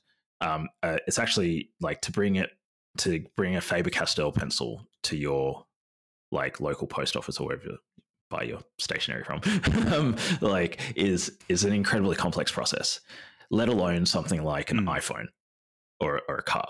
Um, and yeah, so there's that there's that key resource issue, which is a really important issue. And societies that got it wrong last mm. century, like millions and millions and millions of people died from starvation because they didn't get that. They they didn't they they got it wrong, and not te- not millions, but like tens of millions, tens of millions of people died, and uh, and that's a really important that's not ideological and anybody who wants to say that's an ideological problem like i think they're just they're just uh they're being reductive and this is actually an issue of like how do we get scarce resources used properly and minimize the amount of waste? And then the other part of the engineering problem or maybe maybe actually there's three parts to it. There's the engineering problem there's the epistemic problem and there's the ideological problem. And the epistemic problem is as hayek wrote who like these people hate hayek he's a neoliberal philosopher uh, but he made this like point about like one of the key issues in economics is um, he wrote this essay called knowledge and society or something like that and he he conceived of the core economic problem is how do we best make use of diffuse knowledge that is spread out over millions of people? And like when you try to do a command central economy thing you're trying to make all these decisions with essentially no like proportionally, like vanishingly small proportion of the knowledge in the society. Whereas, like in a market economy, you've got people from carpenters and mechanics to software engineers and doctors, like with their local specific knowledge that they're making use of. And so that's the epistemic aspect to it. And then there's the ideological aspect to it, which is like all the stuff around, well, you know, the atomization of the individual and healthcare and these sorts of things that are important issues to talk about. And um, and like corporate corporatism and lobbying and should we have this business ontology where we treat everything in society like a business? Those are all really important questions except to me reading this book and reading about capitalist realism it's good to like have that counterpoint idea to make me distinguish between okay when am i thinking through like the engineering parts of it or the epistemic parts of it versus like is this more of an ideological thing and to what degree does ideological shape the other two or do the other two constrain and shape the ideology mm, yeah and not, none of these things exist no. in a vacuum they're all influencing yeah. each other continuously um, and so yeah useful concept interesting thought-provoking i don't think that and i think that's basically because he's surrounded by other academics and hasn't really engaged with like with like much economics in the book. He only references two economists in a book about capitalism. Uh, like, you know, it's like there's these are actually like really pretty substantive issues. and they're not like they're not peripheral. Mm. Yeah. Mm, mm. And I guess that's so. If I'm being Fisherbot, maybe you could say it's the so the the very idea that the the realistic or the the necessary thing to do to engineer society or to have an the engineering solution to coordinate diffuse knowledge to use finite resources which have multiple uses effectively. The idea that that has to be or is, is best coordinated with a free market is itself a component of capitalist realism and there are other solutions. I wonder if so. He didn't go into command economies and things like that. He did talk about the need to rediscover the general will, for example, which I find very threatening. Of course, that, because that you need you need somebody to interpret the general yeah. will, and it's it's almost inevitably yeah, yeah. academics. So, yeah, he didn't explicitly say that it's he implied. wants no, no, no, no, it's not economy. Implied. It's not implied. I, yeah, I guess so part of the value of the concept of capitalist realism is it even makes you think, okay, well, you've got, is there something else other than market and command economies? Is there a way that we're not seeing yet that might be able to coordinate better than a, a command economy and might have less of the, what he would see as the, the waste of a market economy. Yeah, and so I guess if I was to break down into my triad, like, is there an alternative to the like the engineering or the maybe engineering is not a good word, but the resource allocation problem? Is there a mm. concrete alternative to the epistemic or knowledge utilization problem? Uh, mm, like those are, as I said, substantive problems, and uh, like it's not like there isn't there hasn't been a, a, an alternative that's been put forth and that makes any sense and that works and uh and it's a good question are there alternatives but like mm. if hmm. you are going to suggest that we should look for something different like whatever the thing that you suggest is also has to address though it can't just address the ideological stuff it's got to address yeah, yeah. the the resource allocation problem and the epistemic or the knowledge utilization problem those like that's just you know um anyways with that being said you know the ideological stuff that um fisher talks about is super interesting because then you can always say like well yeah. Levi even given that stuff how does that influence like the way people relate to each other the way we like think about being in a society the way that it informs our politics the you know should it just be this kind of um, as you said before like totalizing hegemonic um, like overriding ideological thing that just in, in infiltrates all of our social relations and so forth? Uh, good questions. All good questions. That Fisher's uh, has a lot of a lot of interesting ideas that we are going to be talking about so what's the okay? So what's the first thing we'll talk about? So eh, now we're going to go through the aspects and the key ideas of capitalist realism, of this thing that Fisher's describing, this sense that there is no alternative to capitalism, and meaning capitalism as a resource allocation system, as an ideology, as a method of relating to one each other, to one another, things like that. One of the first things he talks about is the the impulse of capitalism to make things fungible to to commodify things and i can definitely see a lot of elements of this. I don't think this is frivolous. So he says that what does capitalism uh, quote unquote want? What does what's this what does this system of social relations optimize for? Within the i guess almost the the system of constraints which things within capitalism outperform other things?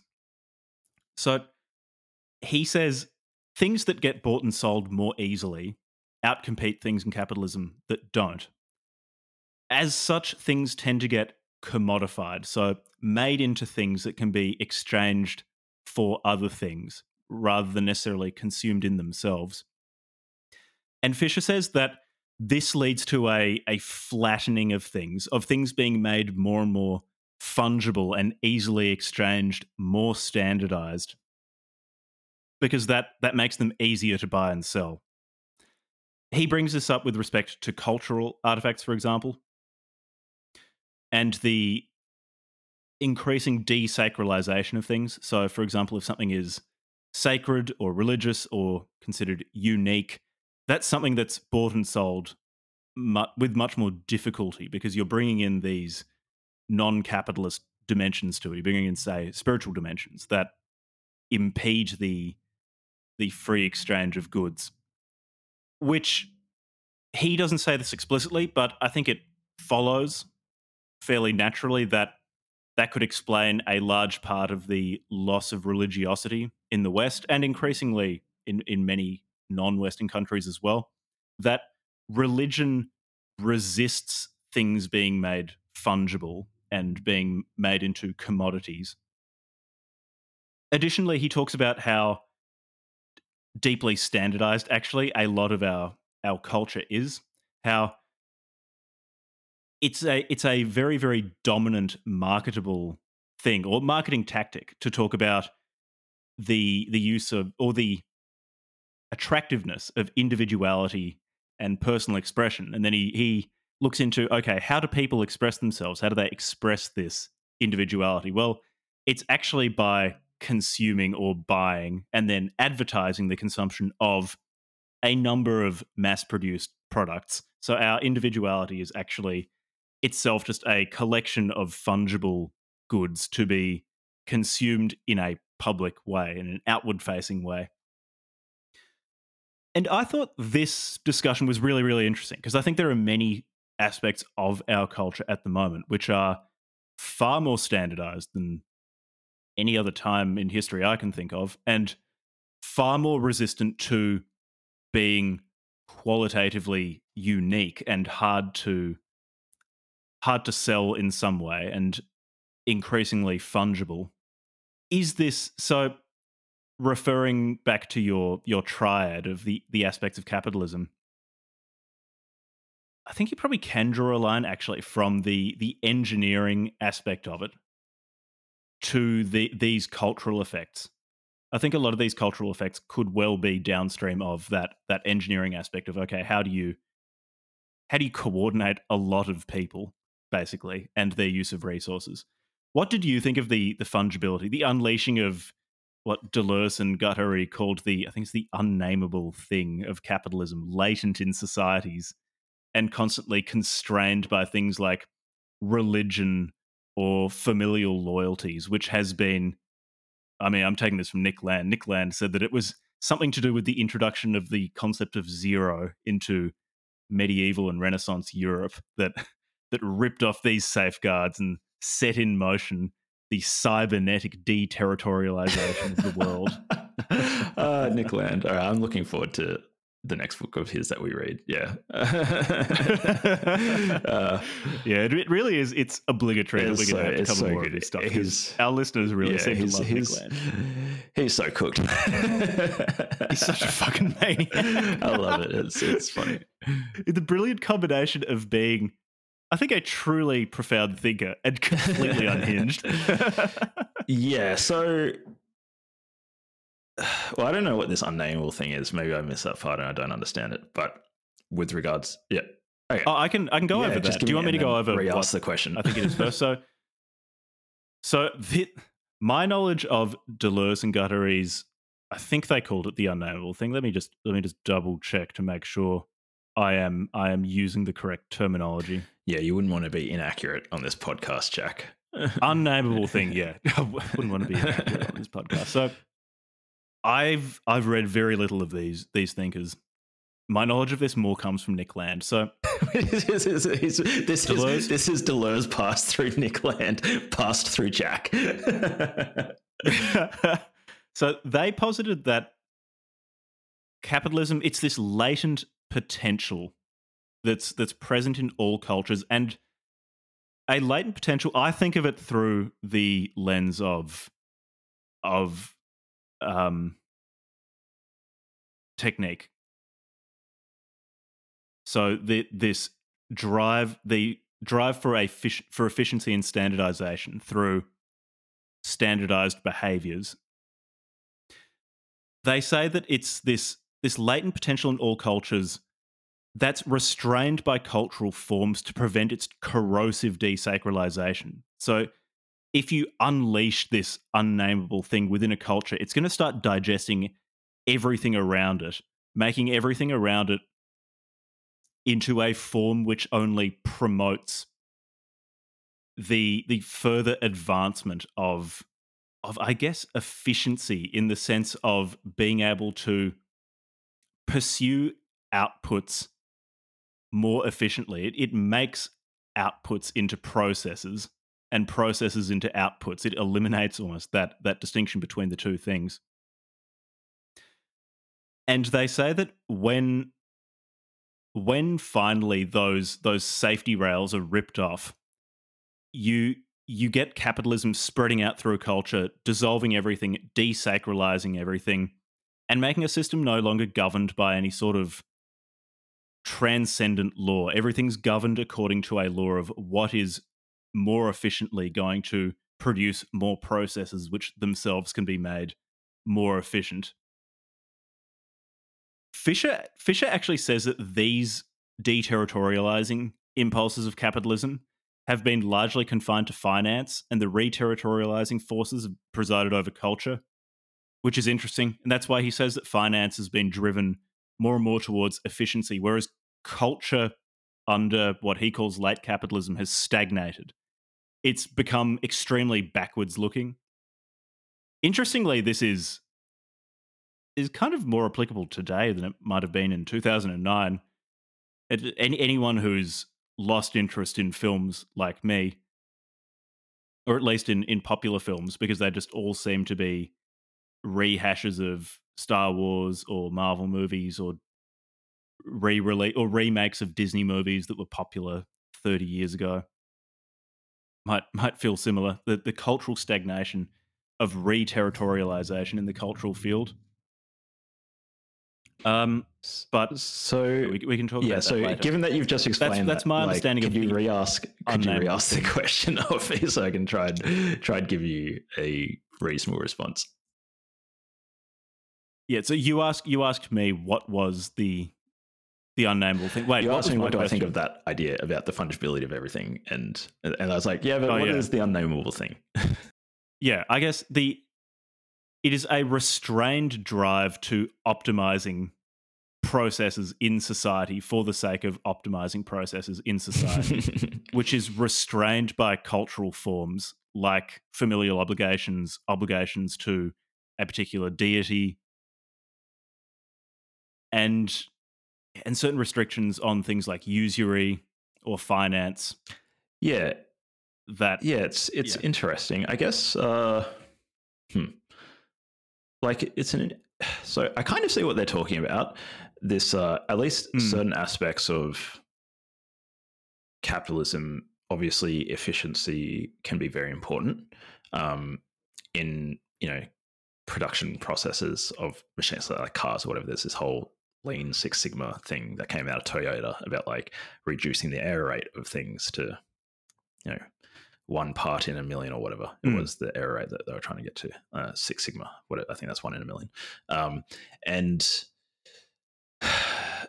there's there is that, and that does lead to things that are fungible. Um, and what's driving that is partially the economies of scale, where like as you pr- pr- produce more of something, the marginal cost of producing the next unit of that thing drops, and you can like amortize capital expenses over like the entire like productive output and that sort of stuff. So that's that's definitely something in the world for sure. Uh, I guess to me, at least, there's not only that.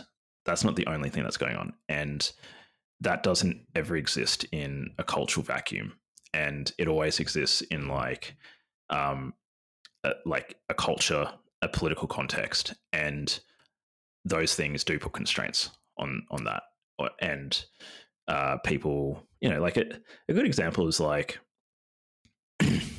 uh, in places like Australia, we've had the labor movement uh, throughout the 20th Mm. century, where you know now we've got you know you can like whatever maybe libertarians or something would have like some issues with some of the constraints, whatever. Putting that that sort of thinking aside, not that it's you know completely irrelevant, but it's much better to be a worker now than it was hundred years ago in terms of like your rights, your ability to like take action against your employer, your ability to um, form associations depending on your industry, like in unions and that sort of thing.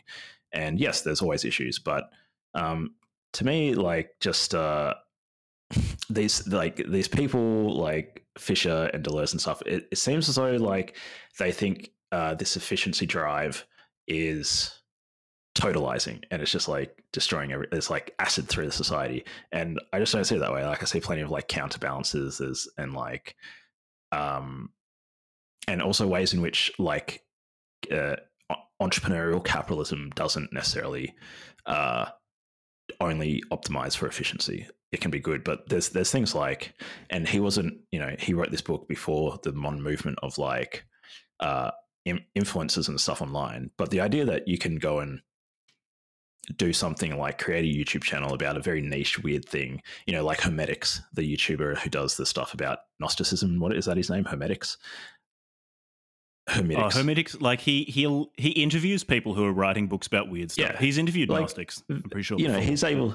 he, does- he does to a make lot a of weird living stuff. and do what he really enjoys. And it's an extremely obscure thing to do, and uh, and that's enabled. It's not necessarily efficient in the in the sense of like these production lines and stuff because some it's the capital like machine is not just about efficiency although that can be important it's it's actually about satisfying the wants and needs and preferences of consumers and sometimes what consumers want is something that isn't necessarily efficient such as like uh, a, a yeah I think when you when you talk about efficiency, it might be slightly differently to how these people Yeah. are meaning it. And also when you talk about it's important to separate out out Deleuze and Fisher on one hand and Land on the other, because Deleuze and Fisher both think that there you can't have absolute totalizing capitalism. So you need some sort of reterritorializing impulse. You need some Yeah. sort of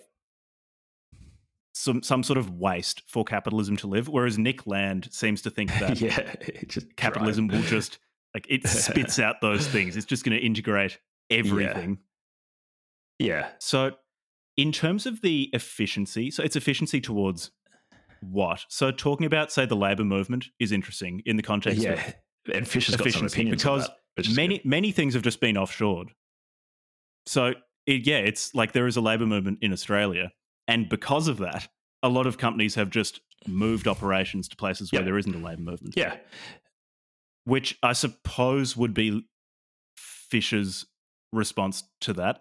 That yes, there are there are impulses to constrain capitalism or this capitalist drive for for basically outputting things that consumers demand at a lower cost. There are things impeding that in Australia, but then producers just go elsewhere. Yeah, sure. And uh, he's got some really interesting thoughts on labor and stuff, which we can get into. And I don't want to spend all my time I just just like criticizing, like trying to explain and that sort of stuff. But um, you know, one of the interesting things that he did point out that you mentioned, sort of like in this sort of section, is uh, the desacralization or sacralization. Uh, can I just clarify that that's referring to like you know um commodifying the transcendent like the, the removal of the sacred. sacred. Yeah, so that's really interesting. I I don't. Uh, so pe- perhaps that is something that's happening. I don't know how related that is to capitalism and technology. It, it seems like they're probably related. Um, yeah, I think the two and, are highly related.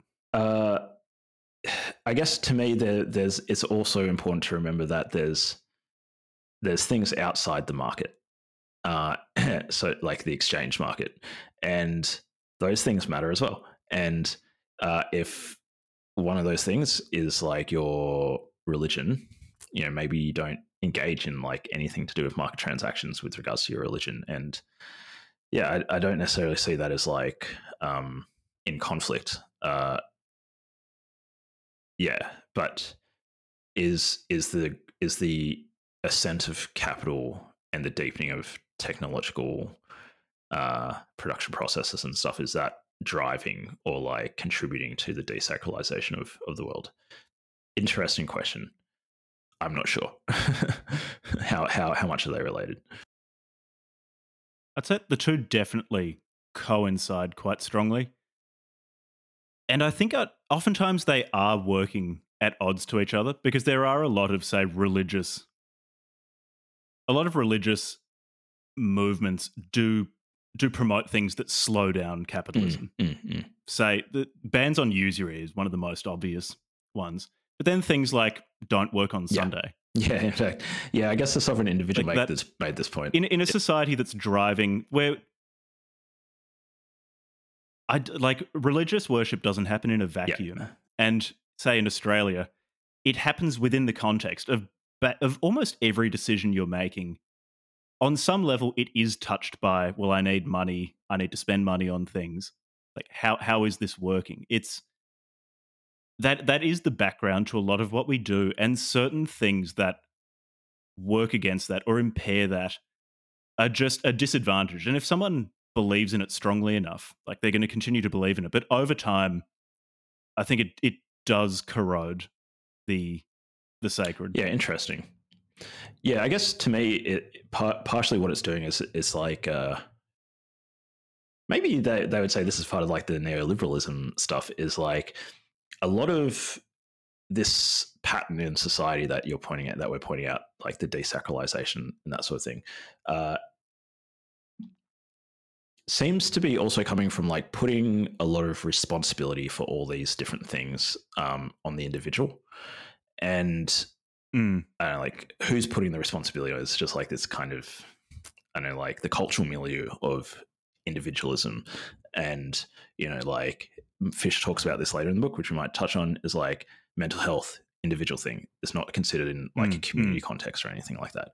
Uh, you know, so like it's, it's just like the individual versus the world, or the individual versus the market, and uh, it's on you to figure out how to how to do these things. Um, so yeah, I think it's super interesting. Like, uh, it's something to definitely ponder on. I think for me, at least. Yeah, there's so much in this book that's really, really interesting to think about, and it, it, it provides a a nice frame to consider the world through, which might be the most valuable part of this Mm, book. mm. Should we move on to market ontology or business, sorry, Market business ontology? yeah, yeah. Bu- It's- business ontology, yeah. Yeah, I really loved it. I, I like this. Do you want to explain what uh, business Yeah, yeah. ontology is? Yeah, it's really straightforward, and it is. It's something you do see a lot. So it's effectively when people talk about how everything should be run as a business, as a good thing, is basically what Fisher calls business ontology. And so Fisher says certain things like education or healthcare shouldn't be viewed through the lens of of business ontology because, say, in the case of education, so he uses education as a as an example through much of this book because he, he worked in the British further education system for a number of years as a lecturer. He says, for students, for example, are students the the consumers of the product of education if it is run as business, or are they the output?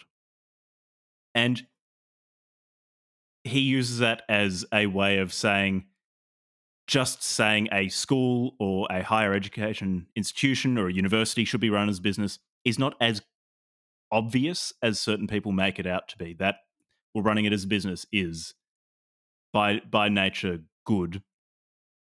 And he identifies a number of the problems with with education in the United Kingdom as stemming from this this business ontology, as stemming from a confusion as to what the what education should be because it hasn't been examined. It's just been stuffed into this, uh, I guess, quasi business like arrangement.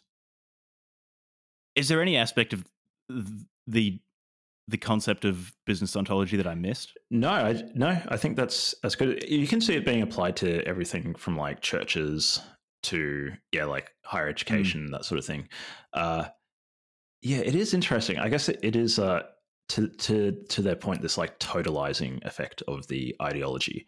It's like Mm. okay, but should we really be treating education as as business? And I guess if I could distinguish, I you know maybe I'm uh not mm, Hmm.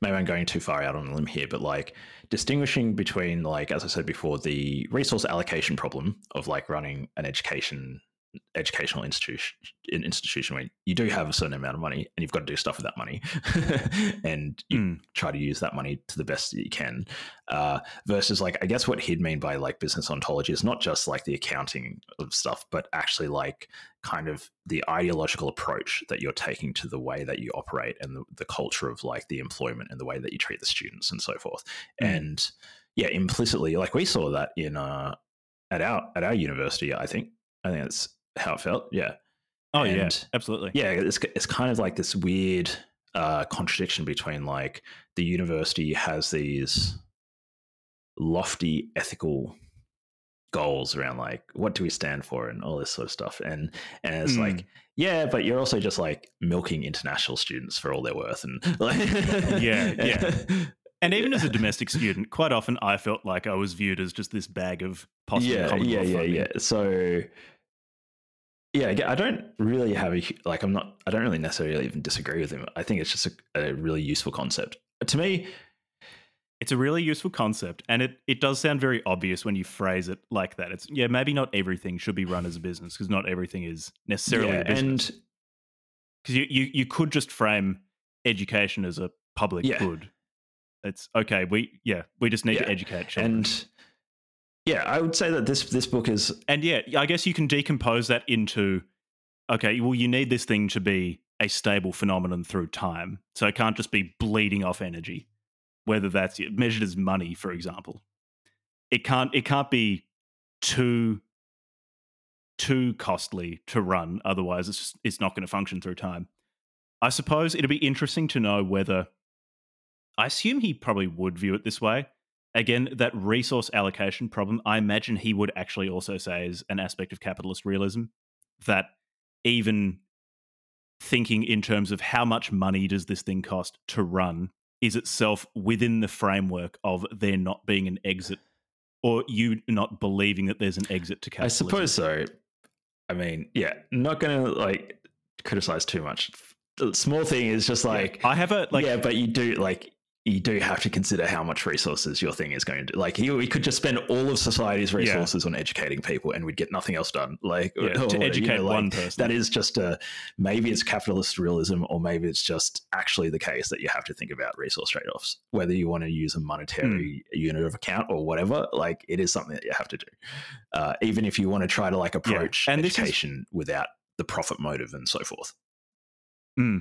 and this is why the the idea of considering the idea, the, the concept of capitalist realism is really interesting for me because when I think of that brute resource allocation problem, that's where I really hit that, well, there's no alternative idea of, well, it, it, you have to take this into account. Of course you do.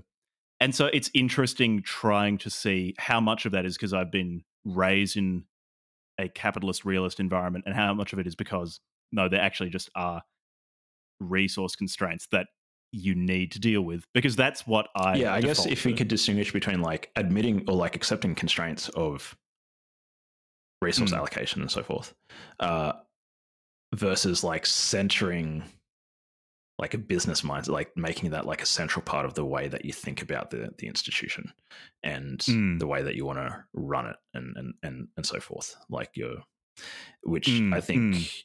yeah yeah I think presumably if he was still alive, yeah. he, like we, he he might agree with us. Like I think to, I don't know, we'd I, have him on the show and we'd be like, grilling him right now. Yeah. Anyways, um, yeah, cool, interesting. I I found this book basically full of like interesting, um, now I suppose words where I can that I can use to point mm. to certain things, even if like the overall narrative I yeah. disagree with. I think he's like picked up on some really interesting things like business ontology. Uh, do you want to pick the next the mm, next thing, mm, mm. the next major to- thing that he talks about?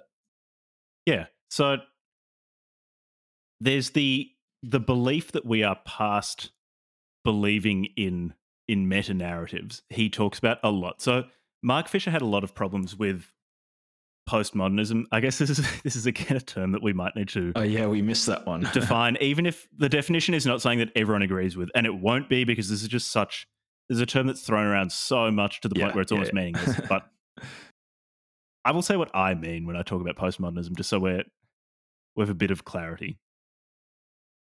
And so, postmodernism, to my mind, is a reaction against against modernism. So, modernism, the the the late nineteenth, early twentieth century idea of there are a few com- there are a few aspects to modernism. So it was this belief in human progress that human progress is directed towards something, whether it is, I guess, in the modernist context, it often related to technology, improving technology, improving mastery over the world.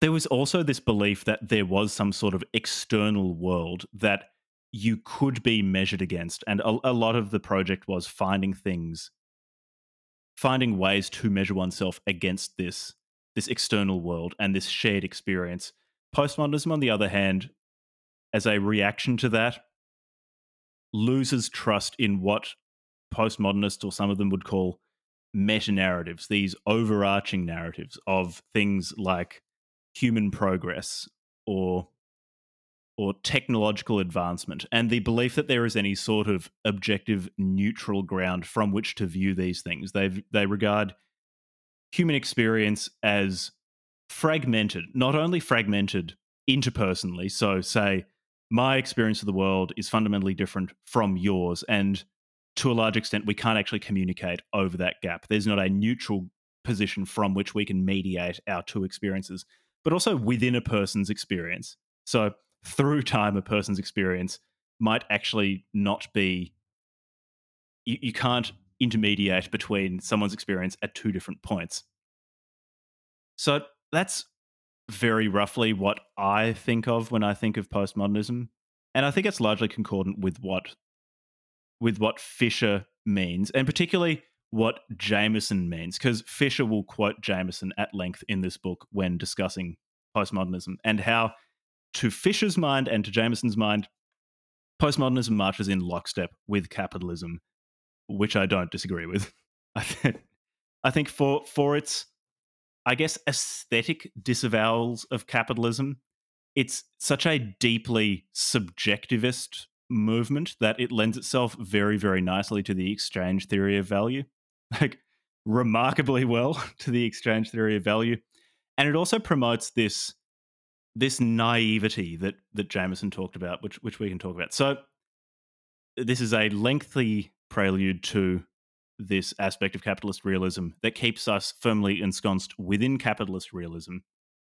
The postmodernist belief that we are past meta narratives that we now are able to cease to believe in meta narratives. So, so, so uh, I'm just going to go with what you described as uh, postmodernism because I don't. I again, it's mm. such a slippery term that, yeah, I'm. Yeah, it's such a slippery term. Most of the time, you hear it now, it will be, I don't know, like Ben Shapiro or yeah. someone someone like that describing just anything to the left of yeah so if neoliberal is the boogeyman of the left then postmodern is the boogeyman of the yeah. right. Postmodern, neo-marxist, neo-marxists. Woke critical theorists um, yeah, gender ideology. oh man, like there's people like fighting over these these things. It's, it's weird, isn't it? We live in we live in a strange time. Anyways, uh, so what uh what what what what does he mean by meta narratives? Maybe Levi's being a dum dum here, but so a meta narrative yeah, elucidate. Meta narrative could be something like uh, there history has a direction and it bends towards human mm. progress. Mm. So mm. that's that that could be a meta narrative. You, it's something that you view you you can use to view everything through. It's it's something that can contain a worldview. Mm. So you know, you you would view all current events as tending towards increasing human progress. You know, human progress being effectively people becoming more like liberal democratic Westerners. Yeah, so that would be like the what's his name, Francis Fukuyama yeah. or whatever, about like the end of history sort of vibe. Of yeah, liberal yeah, ordinary liberal like. Uh, yeah, or during during the Cold War, I suppose you could say there, there, there were these meta narratives of. On, on one hand, in capitalist countries, of capitalism overcoming communism, of human human freedom and free exchange overcoming communism in communist countries. You know, there is definitely the Marxist meta narrative of you have these particular discrete stages of history which lead to one another, although that eh, that that has become more subtle in the days since Marx's fairly crude formulation of yeah. I guess for me, it's I just but but there there still there still is a meta narrative within Marxism yeah. of the proletariat eventually overthrowing the bourgeoisie of the contradictions within capitalism eventually becoming untenable, leading leading to the collapse of capitalism, eventually leading to through several stages of history communism. That itself is a meta narrative. So it's a it's a and, it's a high level narrative that's supposed to contain more, or be a framework. Yeah, that contextualizes yeah, narratives like within more, it. It's almost like a, a system of coordinates or yeah. of reference points, and so like a particular narratives, say communist country is uh, telling their like more local idiosyncratic national narrative um, in the hmm. framework mm. of the larger communist or larger Marxist meta narrative. Okay, meta narrative. Okay. Yeah. Um, and so yeah, so in, on that note, I think that clarifies a little bit of what um, Fisher was talking about for me. Yeah. So he's say he's saying that mm. in mm. under this quote unquote late stage capitalism and postmodern culture, we are we believe that we are past believing in meta narratives. Wouldn't that itself be a na- mm, meta narrative? Mm. Yeah, that is yeah. exactly what he says. and I think Yeah. that is that is completely true because we like it's it's not that we've in some Nietzschean way just reevaluated values. Like we we still definitely have social mores and social morality. And eh, like like you said, the belief that we no longer have meta narratives is itself a meta narrative. It is it is a a narrative structure used to contextualize other Yeah. narratives that we tell. Yeah. And Fisher says that it it reinforces capitalist realism by reinforcing this idea of of something being real or something being realistic. yeah, yeah, Because yeah. he says pe- people will look at meta narratives of the past and say, "Oh, that is it is completely unrealistic." Because we now, now that we have transcended meta the, the, narratives. the yeah, we've transcended meta narratives. We now see what's realistic, and what is realistic is, the market. the Yeah. market. Okay. effectively. Yeah, it is. It is Yeah. capitalism, and he says this identification of capitalism with something being real. uh, He he uses the, I think it's a Lacanian distinction between reality, which obscures the real, capital real, which can never be seen face on, but you can see Okay, fragments so, of it so Sorry. Uh, through the world. It might not. We might not need to really go into that Lacanian aspect of it here because that's that's one of the less compelling parts of this book for me. But I think his idea of this postmodernist idea of transcending meta narratives in favor of us only seeing reality and reality happening to keep defaulting to basically capitalism is really interesting and actually probably is a form of capitalism basically just taking in i guess ostensible opposition to it digesting it and making it into a justification for itself Yeah, it's a way that you can saying, see it yeah. happening and i think it there, there's a lot Yeah, of truth to this well, I guess we don't. Yeah. So very interesting, interesting point. Again, like another useful thing to think about uh, this like idea of meta narratives and the capitalist realist meta narrative that we're beyond meta narratives. um, uh, but I guess like, I don't want to like go into it too much because it's a whole thing like the Lacanian like real verse um, reality. But maybe we could just touch on it enough to like to like yeah 'cause It's in the title of the book, right? So we probably need to talk about it a little bit. Yeah, so yeah, yeah, I give it a crack, and you can you can uh, correct Mhm, me mhm. and anybody in our audience who happens to know more about Jacques Lacan and his thinking, please correct our our our Mm. ignorance on this one. My ignorance, or don't, or don't just just agree with us publicly agree with so, us Uh, he had this interesting idea of reality versus the real. And Mm, mm. okay, so as far as I could understand, let's see if I get my notes down here, is that the real is is more like an ideological framework. So it is the oh, I saw. I think Jack's going to correct me in a tick. Yeah. So yeah, i think it's the other way um, around yeah she he noted this author i should have put the name down but like an, a thinker that influenced him said uh, the reality principle uh, the ideology presents itself as empirical as empirical fact and the real is what any quote reality must suppress what what is what yes and so you Hmm. have this distinction between what is actually the case and then i suppose what is uh the ideologically explained to be what is the case. So it's more like, I guess, like the i the like ontology ideology gap. Because Mm, I think it's worth, within the context of Jacques Lacan, and again, I have not gone into Lacan much because I find him yeah. irritating. but the problem is, me finding him irritating, and because of that, not looking into him very much means that when I have to explain Lacanian Yeah, concepts, I can't do a very good job. But okay, this is at least like the distinction between reality and the real in my mind. So when we as human beings interact with the world, we're interacting with whatever nominally exists exterior to us. We're interacting with the phenomena that that appear in our minds through interaction with something noumenal exterior to ourselves through senses. And those are run through mental models. So our we've got a particular narrative apparatus in our minds that that situates the these phenomena that we perceive. And so you've got you've got the real, which is this thing that exists, this thing exterior to us, but we can't see it because or we can't see it dead on because we're always interpreting it through realities or lower, you know, he he spells reality with lowercase r, real with an uppercase r. But so realities are these interpretations of the world run through our mental narrative models, run through our our senses and rendered into our minds as phenomena that ne- they'll never perfectly correspond to the real.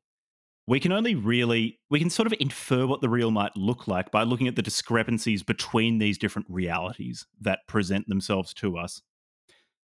And this distinction between realities and the real, and yeah, it was it was the right thing of you to do to make us describe these things because I guess in looking for an exit from capitalist realism, yeah. it, it does become important. He says the the exit to capitalist realism is by collecting realities as presented to us by capitalism that are obviously discordant with with other realities or other things that the real is throwing up and by seeing this discordance with the real, we might be able to to crack capitalist realism and and find a way out of it. So, at least for me, that is that is the that that's yeah, the real. So when he says reality. realism, which of those two is he referring to? Reality. Okay. Reality. Reality. So let me double check just so I'm on the same page. So I'm not getting my wires crossed. So the real is the ideological part, and well, re- reality is the ideological part because the the real's just this thing, this noumenal thing out there okay, that you so can't the interact is... with directly. You're only ever you're only ever interacting with it like your sense experience run okay, through so your the real models. capital R the the real is like the ontological, mm. the hmm. numinous, and realities are ideological yeah. or phenomenological. Okay. Yeah, yeah, okay, yeah, yeah. Try to at least I like. I think yeah. so. So, and if there are any Lacan stands listening to us, and I just completely fucked let's, that up. Let's use that going forward, and if we fuck that up, then that's then mm. so hmm. be it. We'll just carry error, error carried forward. Okay, we only get lose marks once. Yeah, and then someone someone should subscribe to our Patreon. let so, us know there. Okay, so with all that being said, that's great. I think it was important to like note that stuff. Um, yeah, you, you're right. It's like in the title of the book. So, um, so, so capitalist realism then is really talking about like uh, the, these like phenomenological, ideological stuff. We need it, and he's interestingly like mm. um, he so he points out a bunch of like would you call them almost like symptoms, like the, the these cultural pathologies that maybe we can talk about some of the yeah. I, actually this might be the good way to frame sort of like the conversation for a bit. There's cultural pathologies that are a consequence of this mm. capitalist realism and then he talks a bit about like how his his proposed approach of where to start to like puncture through it. So do we want to talk a bit about some of the cultural pathologies? I think these were some of the interesting parts of the book as well. Yeah i guess yeah we can do that um, Did you have in terms of looking at the the in terms of looking yeah. through the exits? Yeah, yeah, yeah, We'll leave that for later. But because I yeah. found I got a lot out of the, he, the his discussions about here's a like a thing that's messed up, and it's a and it's an aspect of yeah of yeah capitalist realism.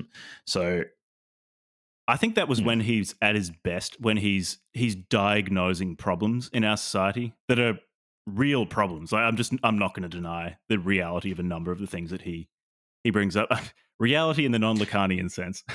the, the existence of a number of the yeah, problems yeah, yeah, yeah. So he brings up here. I think that's a really good good way to put it. It's like he has uh you know, like when I found out that he committed suicide, when I read the introduction to the book or the foreword, uh, mm. I was like, oh man, that's a tragedy. Yeah, it's so young. He was only like 40 something. I was like, damn, that's you know that's sad um you know all that and uh and then I read the first chapter of the book, and I'm like, oh well, that explains why he killed himself. Like it's just like it's such a such an incredibly like negatively valenced interpretation of the world around him, and um, I just I was like, oh, okay, like this is I think this might be like a situation where like somebody's psychology is also incredibly heavily influenced by their um, explanatory framework for the world. So we're going to go over some ways in which Mark Fisher, perhaps quite insightfully, like diagnosed some interesting cultural issues. Which one would you like to talk Hmm. about first? We've got a few down there. Like, Yeah. About cynicism and irony? Because that is that's something that is Okay, so all right. pervasive. you get started. I'm going to take. and that, that also ties ties into what we were talking about before, how capitalism has has arrogated to itself sort of the ground truth of reality under capitalist realism. The idea that there there are no more meta narratives. There is there's nothing more that is arbitrary in this sense. Instead, now under capitalist realism, we view what is real, what is really there. And this this leads to this deep sense of cynicism and irony and they function they function in slightly different ways to reinforce capitalist realism but both of them strongly reinforce capitalist realism. So in in the sense of cynicism for example he he at one stage compares the the films heat and uh and the godfather and th- this can be used to look at the one of the roles of cynicism in reinforcing capitalist realism. So so the Godfather is the, the criminals in the Godfather are deeply ensconced within a a framework that in many ways works against the advancement of technique or of capitalism because they're they're a bit they don't optimize for perfect efficiency. These familial obligations, these obligations to a culture from Italy that has been transplanted into the United States. He compares this to Heat, a film where the the criminals in it are the ringleader is this guy who says, "Yeah, I don't get attached to anything. There's nothing in my life that I won't walk out on in 30 seconds flat." All of the people with whom he works are hired professionals who are not there for any sort of purpose beyond just making cash. They just just want to get a job done. They just want to perform their technique well, efficiently, and leave. And the cynicism comes in reinforcing capitalist realism where it views the the criminals in heat as being more realistic. So they they understand how the world works better. They're more aware of they've they've lost this this naive attachment to place or time or anything more abstract like that. They view reality. He also he talks about the cynicism also being present for example in rap. He says that part of the reason why rap's doing so well and why like after 2009 rap's just gotten bigger because in large part rap really commodifies this cynicism this belief that rappers see what the world truly is. They don't see it through a romantic lens of being attached to a time or a place. Instead they see it as violence acquisition of resources and not not much more. It's you know it is he describes it as being real and that happens to be highly commodifiable and it's interesting in the in the context of heat and rap. You can see how cynicism reinforces capitalist realism by dismissing the existence of anything above the supposed reality of of capitalism of this darwinian struggle for resources which justifies capitalism. So that's the way in which cynicism is at least in mark fisher's telling used to reinforce capitalism. Irony functions slightly differently but it also reinforces capitalism. He says that irony is this way basically for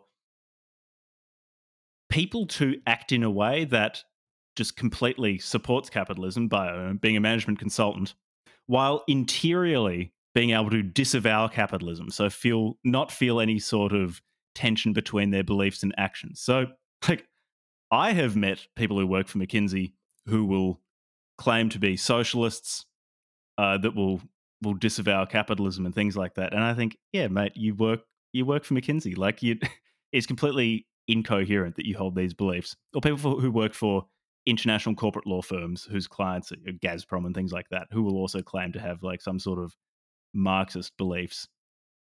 And Fisher says that irony allows this to to continue because the, these people interiorly feel a disconnect from what they're doing. They interiorly disavow it. And so exteriorly can basically fulfill functions that allow this to continue while ironically distancing themselves from their own behavior. Man, I knew you would like this section. of Like that. There's this. Yeah, I knew you would like. Yeah, this, this is a good section. I've met a lot of people like this, and I just they never fail to shit me up the wall.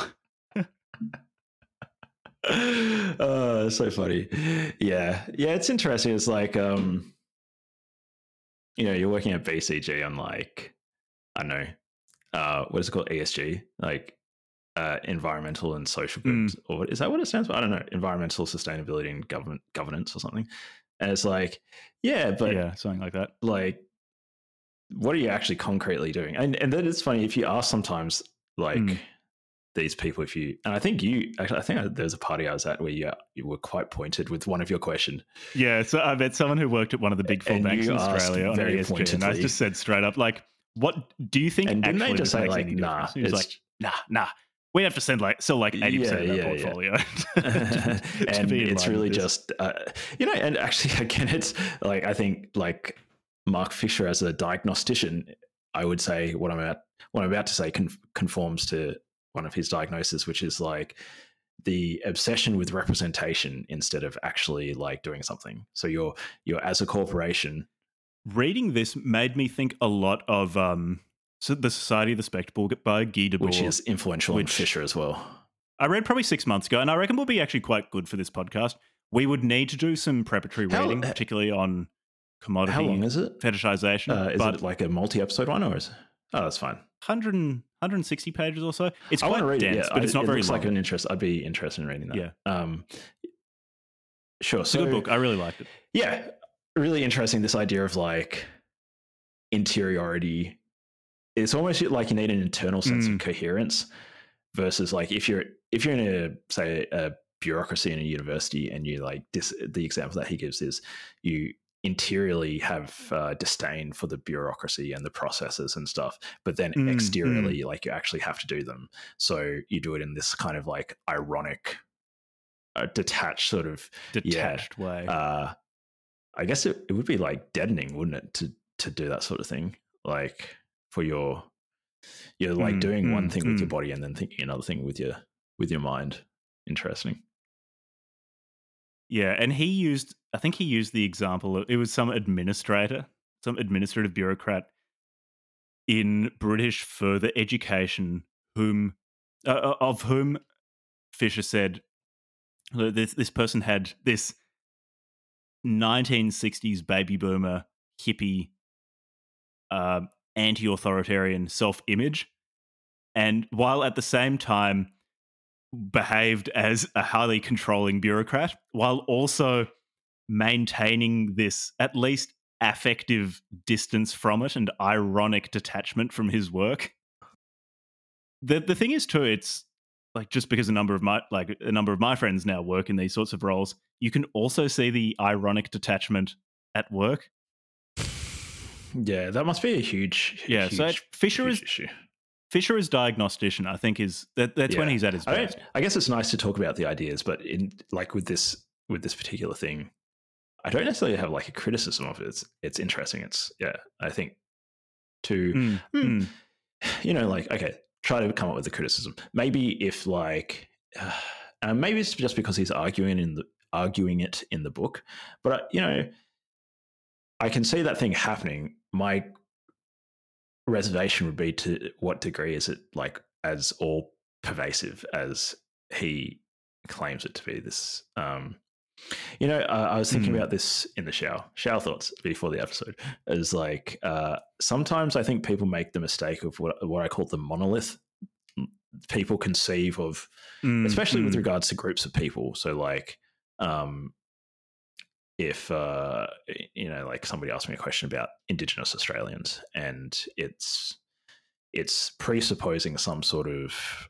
homogeneity or like monolithic sort of like culture or, or, or something and i have to explain to them. Actually there's a lot of diversity you know like my experience of being indigenous is extremely different to other people's and all this like complexity and stuff. So like the sort of basis of your question is not like we have to you know put some caveats around it um, but another type of mistake which i think uh, is slightly different but related to the monolithic mistake is what i call the monolithic misconception is class of misconceptions is what i think i'm going to call the miasma mistake or the miasma misconception. So you just have like you you say this thing is just like all pervasive. It's like the air we breathe. It's like the cold, like you can't get out of this thing. It's this it's this miasma that's just like you're breathing in.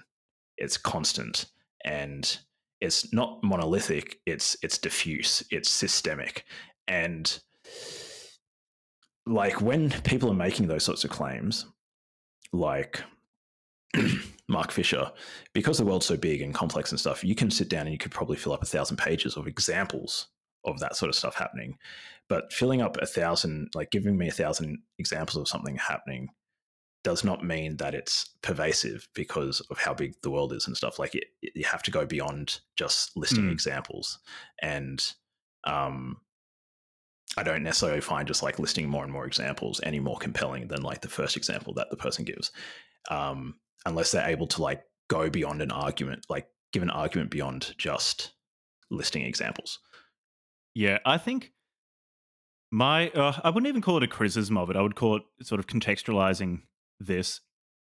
I would say this is at least in my experience just because I know a lot of people in university educated white collar jobs. This is a very very like this is highly descriptive of the I guess, corporate world or white collar public sector university educated world, a highly bureaucratized environment. And it becomes more acute the more it's sort of I almost regard it as uh, bureaucratically rapacious the organization is. So, for example, with a large international London uh, corporate law firm, which I won't name, but no, a lot of the people whom I know who work there have come through the university system, and as a result of going through like a number of years of higher education, many of them have, I guess, what Curtis Yarvin would call like a universalist philosophy. So they they tend to be very very socially liberal, very interested in social justice, things like that. And then they're because they also tend to be highly motivated by prestige within their their social group of highly educated white collar workers, they go for organizations like like city uh, corporate law firms, which are highly rapacious organizations. Like they will be working for clients who are who whose existence kind of goes against the the stated beliefs of many of the workers there to work on deals for those organizations to do things like prevent them paying taxes or let them get around sanctions. They, they'll accept payment in diamonds and oil, and cash and gold, all sorts of things that kind of mm. you would expect your average member of socialist alternative on campus wouldn't like. But uh, those people are now working for these organizations. And I think in that context, particularly, uh, Fisher's description of the use of cynicism and irony in allowing people to continue working in those mm, organizations mm, is very, very mm. accurate. Mm. Does this apply to a plumber? no. no, it, it doesn't. Like, does it apply to an electrician? Yeah. Yeah. No. Yeah.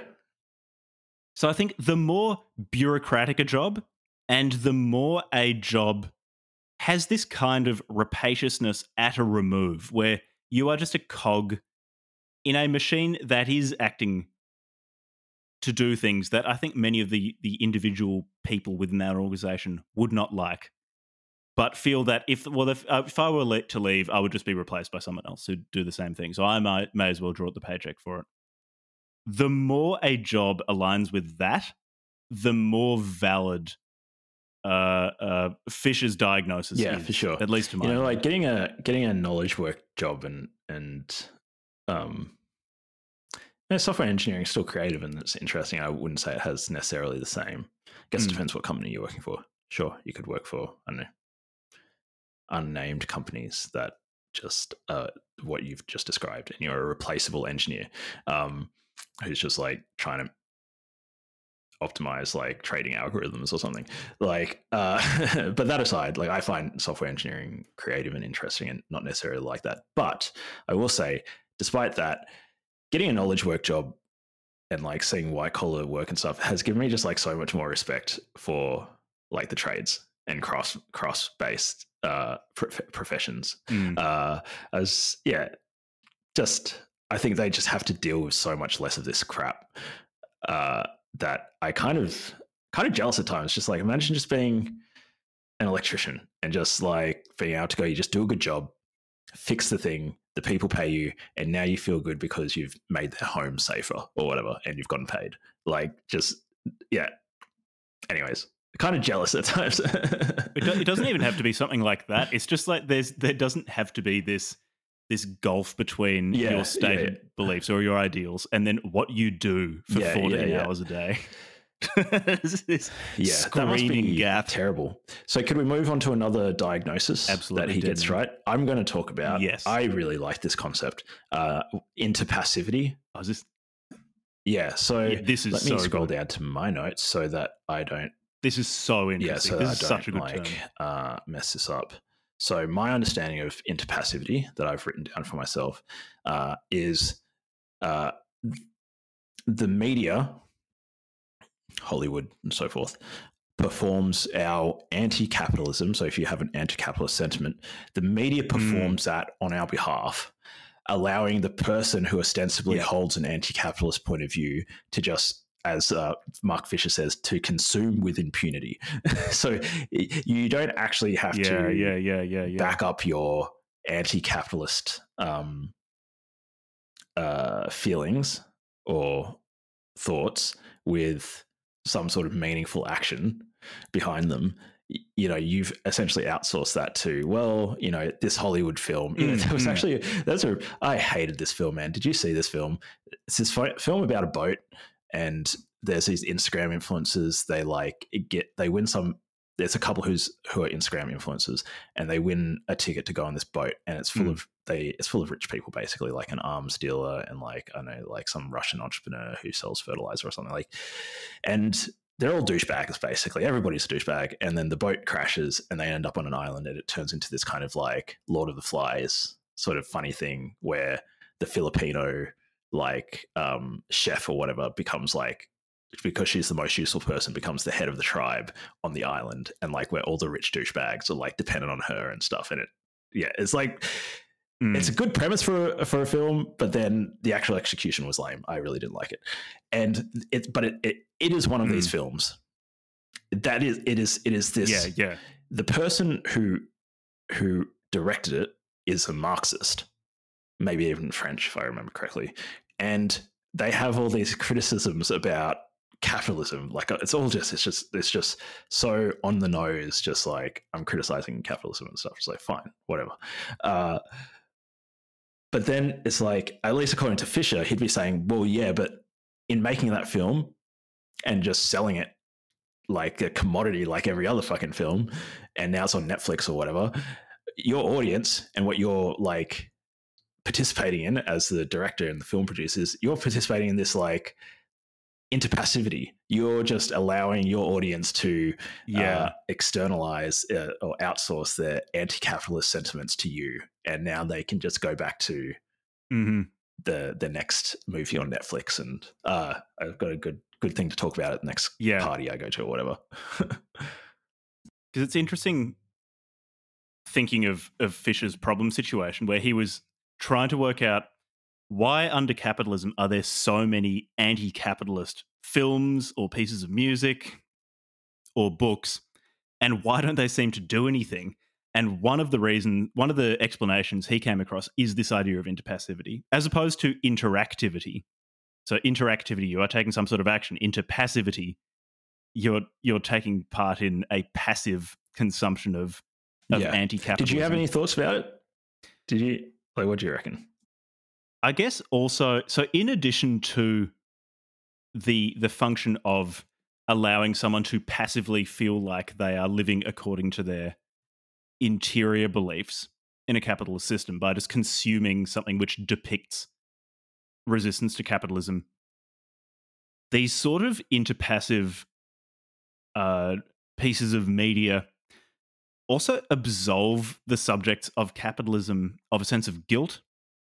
So there might be if if your interiority is one of anti-capitalism and your exteriority is one of absolutely supporting capitalism, then these sort of these sort of say in in the con in for example the anti-capitalist film you talked about watching that might also provide some sort of sense of of It's very- expiation of guilt It's very where you've Catholic. you've you've participated Yeah, in yeah, a yeah. disavowal of capitalism and therefore you passively lighten that i guess psychological dissonance for a period of time until you you watch another one of these films when it, it all gets too much Mhm.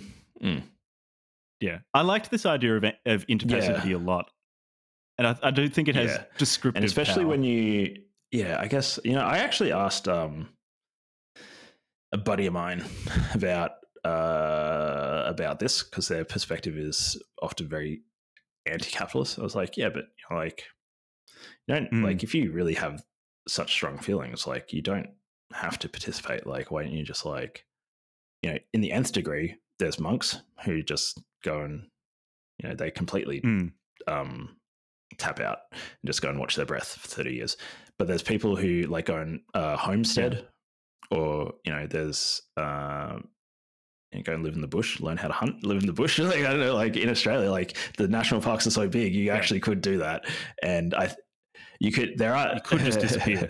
like it'd be a really Yeah, hard life uh, but there's you this could place called it the Walls of Jerusalem in Tasmania. Beautiful, amazing, uh, amazing national, or a Mm. state or national park, whatever. And there are actually uh, there's a. It's so it's It's absolutely so gorgeous. It's like one of my favorite walks. Actually, I want to do it again before the weather gets bad. Um, and uh, apparently, there are actually like a couple of people living in the walls of Jerusalem somewhere, or uh, and you sometimes see. Apparently, people sometimes see them, and you know they fish and stuff. But they just they're just happy. Interestingly, funnily enough, in Tasmania, there's these uh, these random huts like these i guess they were put up by settlers or whatever like european settlers and so all over tasmania there's these random like old little huts that you can come across sometimes and they're not necessarily all known the locations are but like tasmanians who have lived Mm. here for ages or the family like might know where the secret locations are so some of these people find like these huts in these national parks and they just like set up shop there and stuff so my point to my Yeah, point yeah. to him was like why don't you you know if this is this actually like how much you dislike capitalism or whatever like why do you participate? And the response was well i don't really have a choice. Or at least well you do have a choice if you want access to all of the things that this civilization has to offer like iphones and stuff. Like, if you want access to that yeah you can't get in the bush but it's a choice to ha- to participate. Like you don't actually at least in australia you don't have to just most people would rather not live in in the bush they'd rather live they'd participate in I guess the Yeah. the cost might be higher. So you could also say that this this person's family and friends like, presumably aren't going to follow him to Western Tasmania. yeah and so there's social social which is but there are people who yeah. So like I guess there's that, but I guess yeah, there is exit. It's just the cost for most is it's very high and there but there are people who go and homestead or like go to uh, isn't the the entire premise Mm. of like uh kibbutzes was like having these like little local economies where they're like pretty isolated and stuff so people do it Mm, mm. And I guess what I'm just like pushing back against is that it's not just totally not your choice. Like, if you really like people who take these Yeah. ideas seriously, actually go and do stuff about it, you know. Um, but if you want to like l- live Go in the middle of like Sydney and like have a nice apartment and like uh you know like a nice brand new car and then just complain about capitalism and stuff, well, interpassivity is your way out of that bind. Yeah. Yeah, it is really interesting that Fisher says this combination of ir- or ironic distance of cynicism and interpassivity is so much more powerful than any form it's of fucking crazy. He, I think he, he he was onto something here. This is very insightful. Yeah, yeah. It's a, the more anti-capitalist media you produce, the more you so deepen crazy. capitalist. What a head trip. because it just it just sucks in that protest and What a- commodifies it. What a head trip. That is And such a head trip. Hey? what about reflexive impotence? Did you have any thoughts about? I can't really remember that concept, so maybe you have to. reflexive impotence it's i think this is useful to discuss in comparison with he he calls it liberal communism or i guess being smart. So reflexive impoten- impotence is basically he was using it to describe students and teachers operating within british further education which when he worked in it was highly bureaucratized to the point where teachers couldn't really choose to do anything of their own volition. They had to teach according to to standardized bureaucratic tools and were constantly subject to to the nexus between auditing and PR, which we can talk about in when we talk about market Stalinism.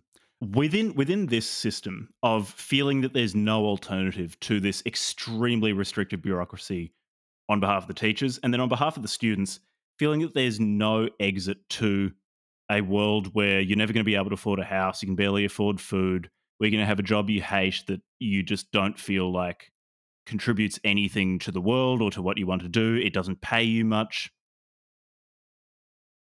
You feel extremely disempowered. And he calls this state reflexive, what was it? Reflexive impotence. So he says it's actually it's a self-fulfilling prophecy hence the reflexivity this belief that nothing can get better and there's no point that the if you truly believe that if that is your model of the world then nothing will get better. It just it can't possibly do that.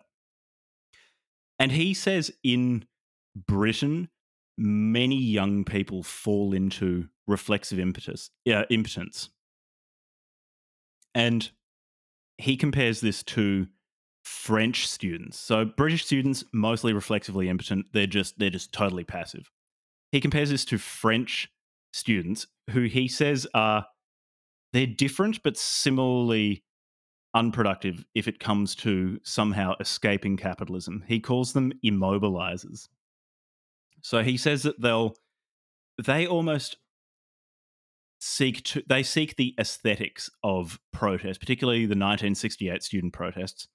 They seek those aes- aesthetics and use the same slogans, dress in the same way, perform the same, I, I guess, movements of protest. So they march in the same way to the same places. But interestingly, it's to stop things from changing. So he referenced some. Let, let me have a look for it.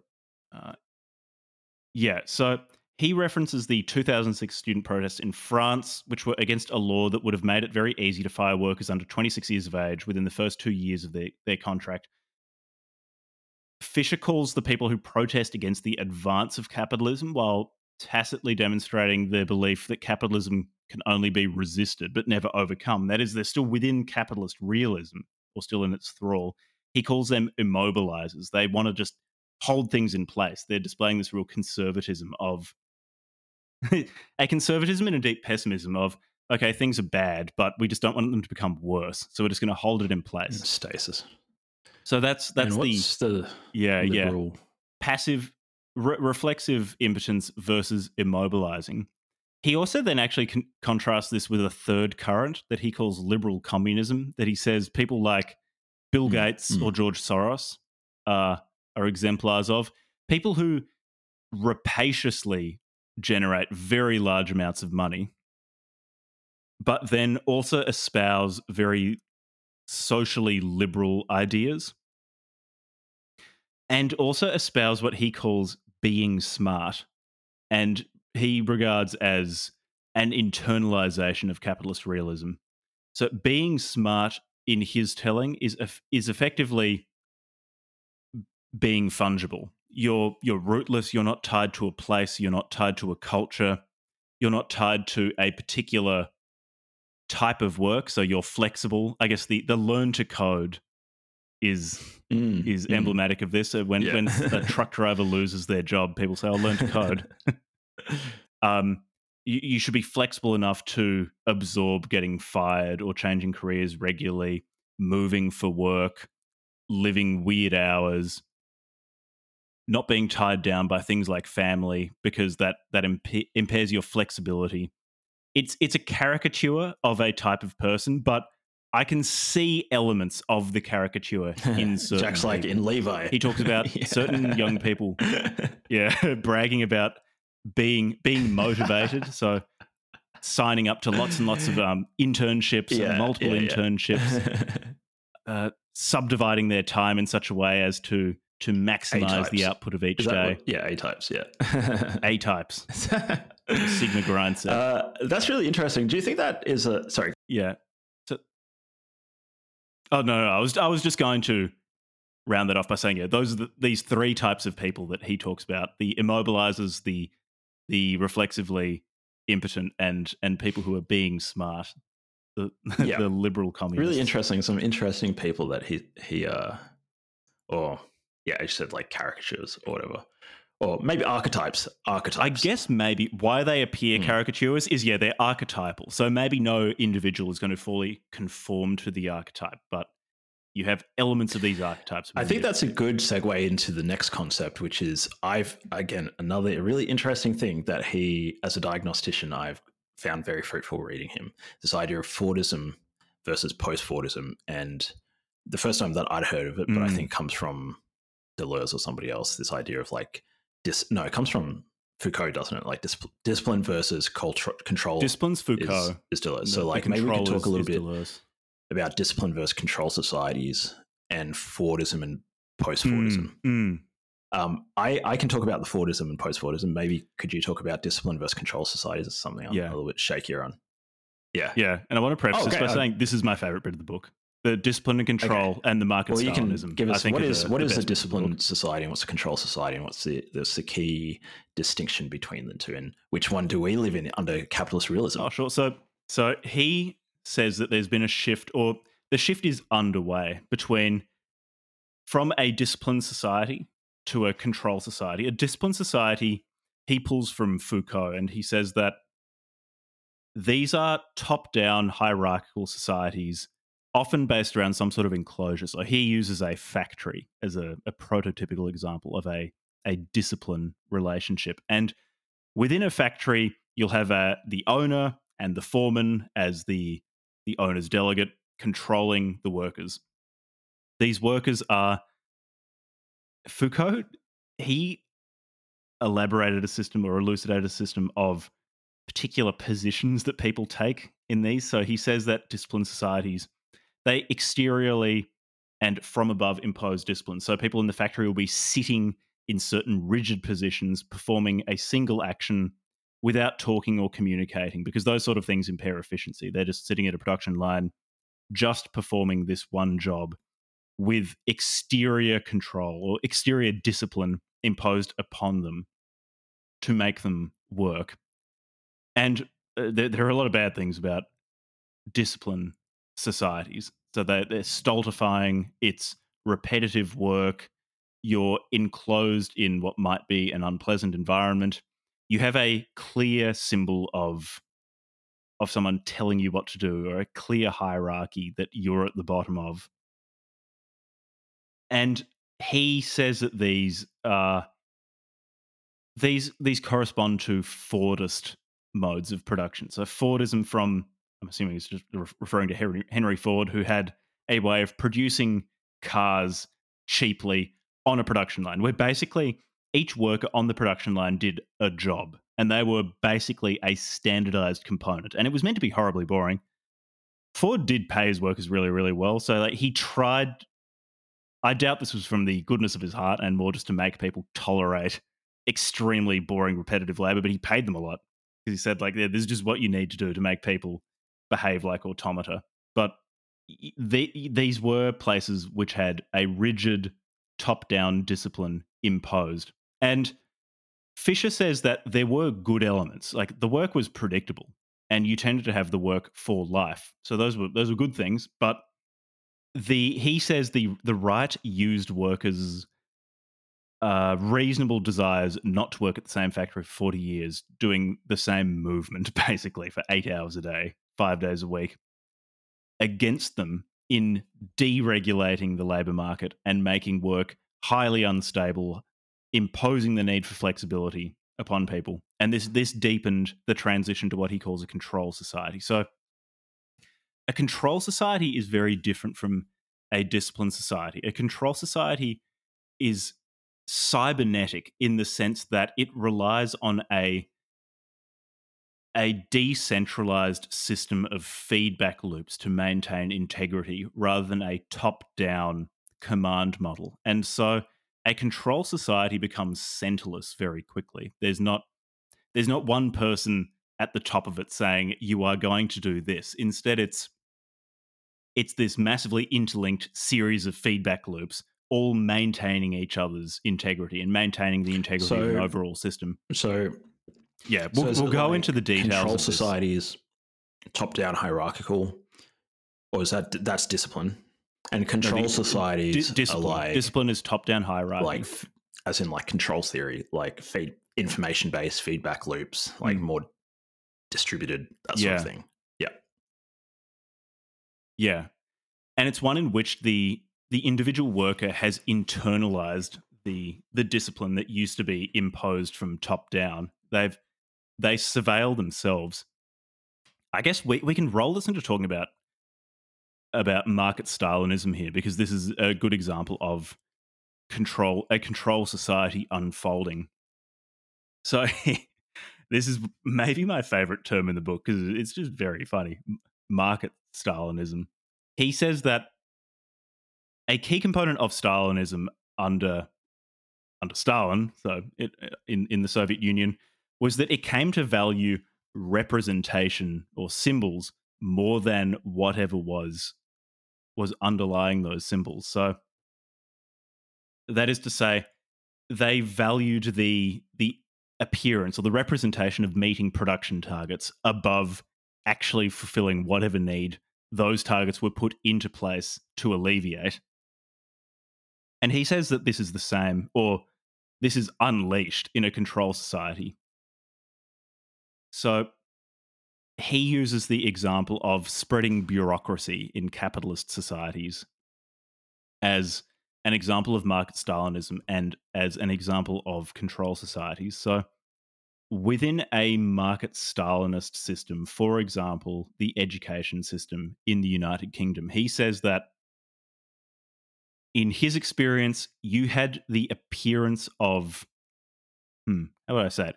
In order to make the system regulate itself, they imposed all sorts of bureaucratic requ- requirements. So initially, you had external auditing to make sure, ostensibly, the, the stated goal was to make sure that teachers or education providers were providing the education that was desired. He says, or Fisher says that the point of auditing is actually just PR because the auditing doesn't change things meaningfully and it's not reacting to things that reflect the at least ostensible goals of in this case education that is educating children in instead it it actually boils down to how effectively each individual worker fulfills bureaucratic functions. So, how effectively they they fill out self assessment reports, how well children do on standardized tests, which leads to the Stalinist emphasis on a representation above whatever is represented. So, in the case of standardized tests, teachers will only t- teach children to do the tests really, really well. That is, they are optimizing for the representation over the the stated goal of educating children well. And this is all this is all to fulfill some PR. So such that an audit says that they are doing well. And on the basis of that, I think he says if hmm, no, so I so as not to confuse things, that's what market Stalinism is. So, market Stalinism is the use of this decentralized cybernetic control system of auditing and PR to, I guess, there's there's no there's no stated goal of the existence of market Stalinism. It's this thing that no one particularly Mm, wants when they're ensconced in it, but they can't seem to escape. Yeah, so I it. think he did a good job of uh, this explaining what he means by actually using an example from from from Stalin. Mm, from mm, yeah, under that the might be Stalinist clearer. regime. Like Stalin wanted, was it a dam built or something like that? the Yeah, White- something like that. The White Canal project. basically, it was a huge waste of resources. A bunch of people died, and then it ended up not being used very much or something like that. Like it's basically a massive flop. Um, but uh, but the people who came to it were basically like you know journalists and stuff who are all paid off or like under the jurisdiction of the Stalinist um, propaganda machine. And they went and they just said, "Yeah, it's great, it's amazing, it's a huge success," and all this sort of stuff. And so that they cared more like Stalin, and it wasn't just this project. Like apparently there was a bunch of these sorts of projects under Stalin, uh, where the actual consequence of the project, the dam, the canal, or whatever, was like either a massive waste of resources or actually like straight up disaster. Um, but that never actually got Mm. spoken about. Instead, they, they cared more about the representation of this as being like a grand project that was a success, and especially when communicating that internally to their own citizens and then externally to the West. And and now, I guess importantly too within that, what what the people organizing the project ultimately wanted from the project Yeah, is that yeah. journalists would like it. Like that, that for them, the representation yeah, that's, that's was what they're the going object. after. And analogously, he draws he, he draws some parallels between, say, like the educational stuff. Uh, what is it? It's like uh, where you just, as a teacher, you could just like because your performance is going to be based on like what score your kids get in the NAPLAN, which is like this standardized test in Australia. In Australia, for Or like in Australia, you know, yeah, the, years, it's an app year line. tens or whatever. I don't know, whatever. And so you just optimize your Hmm. teaching around like getting them to pass that test rather than actually caring about their learning. Yeah, Um, and uh, he also uses the call center example. I think that was a market Stalinist example as well, was Mm, it? Or was mm. that something slightly different? That was just bureaucracy in general. That was talking about yeah, very very related. I think the centerless bureaucracy, but that ties Yeah, in yeah. like that's So really. I, I found that really Stalinism, yeah. interesting. It's and because it's not a top-down thing like in Stalinism, it's this diffuse. I suppose uh, he's saying Mm. this emerges. Is he saying that this is uh this is essentially one of the things that happens under capitalist realism? Like people think. Actually, we can't really question it. We're a capitalist. A capitalist society. We're being efficient. We're using objective measures. Like we're um, you know, assessing performance and all this stuff. And then that sort of actually turns into this uh, Frankenstein's monster of of organizations across across the economy. You have these like pockets of this market Stalinism. I don't think he directly says that this this centerless bureaucracy is necessarily Is it a feature Hmm. of capitalist realism? Like, it's a diagnosis. So he certainly said that the the arising of the excessive bureaucracy is a place where where people who want to overcome capitalist realism could point to as a discrepancy between reality and the real. So the the stated Ah, goal of yeah, capitalism yeah, yeah. to be more efficient and to reduce bureaucracy. But you then compare that to the reality of, oh, well, actually, there's way more bureaucracy than there was before.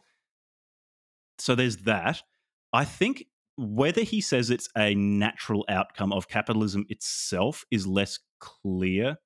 He does he does say that the top-down nature of Stalin's rule was it entailed a disciplined society which did restrain the emergence of this centerless bureaucracy whereas capitalism has allowed that to to deepen. It's allowed a control society to begin emerging which lends itself very very well to a centerless bureaucracy because all of the individual people within the bureaucracy have internalized this self-surveillance of filling out say self-audit forms and because you never want to to audit yourself as being better than what your say superior audits you as you always understate your performance which he compared to a like a bureaucratic Maoist self criticism Mm, session, mm. which was extremely funny.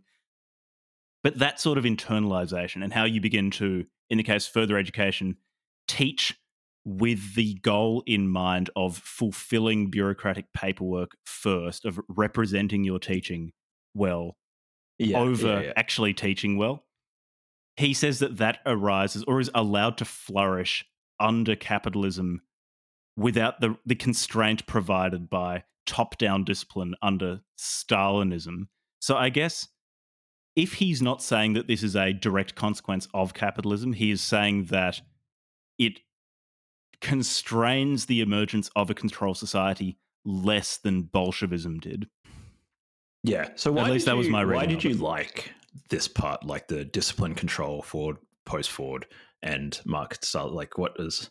I liked it because it, it just seemed to describe this strange situation so well of how, at least on one hand, a lot of governments, at least in the Western world, will talk about how they're making things more efficient, how they're making things better. They like smaller states, while at the same time, just this spread of Yeah, yeah. bureaucracy has been so massive. And I consider a lot of it to be, even if it's not formally state, it's it is part of the state because it's mandated by the state and it's in large part implemented because the state wants it. So I view it as this strange semi-state outgrowth into yeah, that's really interesting. so many I aspects of hadn't society. Thought of that, but that's uh, yeah, that's a good, that's a good point. It's kind of like it's uh, well, if uh, assuming it's coming from something like a regulatory framework, um, you know, like Hmm. even something like I was talking to an architect Well- about uh, uh, about like you know just the process of building stuff, right? And he made an interesting point. He's like, yeah, we kind of like design according to regulation. Like we have to make sure, okay, Mm. we can't just make corridors whatever size we want in a residential building. Like we have to have it. Mm, mm. And you know, there's arguments for and against it. You know, like disability access and that sort of stuff. Sure, whatever. But it also just made me realize, like, oh, okay, so like somebody's decision about that regulation in, you know, like if it's a state regulation, like in the capital city, has now seeped into all of the buildings, like has physical consequences. It's like, you know, so like Mm, mm. their preferences, the, those political preferences, you know, as well intentioned as they might be, uh, actually like it seeps into our physical structures, like our built environment and stuff. Um, yeah, and obviously with regards to this stuff as as well, it, if it's something like uh, educational uh, stuff, then it's like okay, it was actually shaping the way that kids are, are learning and all that sort of stuff. Yeah, it's yeah, it's really yeah, yeah. bit of a trip actually to think. What's about. even what's even more unsettling? So what you were describing with regulations, it's at least that has some sort of locus of control. At least some group of people said, okay, Mm, these are the mm, regulations mm. that we're gonna tell everyone they have to follow. What like an example of a true control situation that that Fisher cites is this particular time. I think he was part of some meeting between politicians, lecturers, and teachers within the further education system, bureaucrats who were who were implementing uh, particular regulations upon the educational system to discuss the the massive expansion of bureaucratic burden upon teachers, which teachers really weren't happy with because it's just taking away time that they could be used using to teach people. And I, eh, from my experiences in healthcare, like the the administrative burden upon doctors is massive. Like so much time is spent filling out administrative things as opposed to seeing patients. It's certainly not limited to the United Kingdom. It's certainly not limited to education. But they were trying to work out where all of these new regulations or new requirements kept coming from. And politicians said, no, we're not coming up with these. Like, this is not coming from us, it's coming from somewhere else. Where it was coming from, it was coming from individual bureaucrats trying to interpret what they were meant to be doing. And on the basis of their interpretation of, of legislation and of regulations, were making their own regulations and imposing new bureaucratic burdens upon teachers on the basis of that interpretation. So it's a bureaucracy that is generating its own bureaucratic Yeah, burdens That's And Yeah. that, like, when I heard of that, I thought, yeah, wow, this is actually just control. a runaway cybernetic system. yeah. Yeah, yeah. So I guess part of the reason why I liked this part the most was from an aesthetic perspective because I just I like the that fear engendered by a runaway cybernetic system. It's just not under anyone's control. It's just it's doing its own thing independently of what any Yeah, individual node the, within uh, that system the wants. Fear. Likes a bit of fear when he's reading his uh, social criticism. Hmm. Hmm. Yeah, very funny. so there was there's definitely the aesthetic component from which I really like market Stalinism, but I also really like it in that it's attempting to describe something that is is very real. Like we have seen a huge expansion of bureaucratic surveillance and interference in increasingly more granular parts of work and life. And Fisher is trying to explain why this is happening, despite the fact that at least the the exteriorly presented face of our politics is oftentimes, oh, we want to make things more efficient and reduce the burden and make things more agile, swift and agile We're economy. using design thinking to 10 improve out of 10 our political slogan. education for our students. Yeah, it's all a bunch of bullshit. Um, mm, uh, you definitely see this in the larger universities. So, uh, okay, so that's really it's really interesting. So, just a quick note, or like a quick side story. Uh, two seconds, and then I've got some follow up questions to move along with. Um, I was speaking to an accountant about his work, and he said that so he works at like a you know like a large corporate, not like a local accountant accountant office, but like a large corporate thing, and he works remotely from home. And the uh, the firm is introducing like uh, surveillance technology onto onto the computers for that. So they'll track like all the apps. Yeah, so they track Yeah, a few of my usage of all friends your apps and when you log on, when you log off, all that sort of stuff. Um, so Jack, have you been watching hentai for 14 hours uh, a day? that like furry vor. so uh, so it's like, okay, well, you know, that's gross. You know, I guess it's large corporate. What are you going to do? Like, if you don't like it, leave. But, but what was funny is that he goes, yeah, but you know, what was really the like a really weird thing about it is that uh, one of the quote unquote corporate values is uh, like we are a family or something like that. And he raised this, he raised this to his manager. He says, "Is like I, you know, went to my manager. What, you know, like we're supposed to be like a fa- like this company is a family or whatever, but families don't install surveillance technology on each other's." and his manager, his manager, his so his manager, What his manager said. His manager, his manager didn't say like, "Oh yeah, there's a real conflict there. Like maybe we should reconsider. I'll like take this to the higher ups and reconsider like this policy of like mass surveillance of." He goes, Mass "Hmm, surveillance. "Yeah, no, our ling- our language is a bit off there, isn't it?"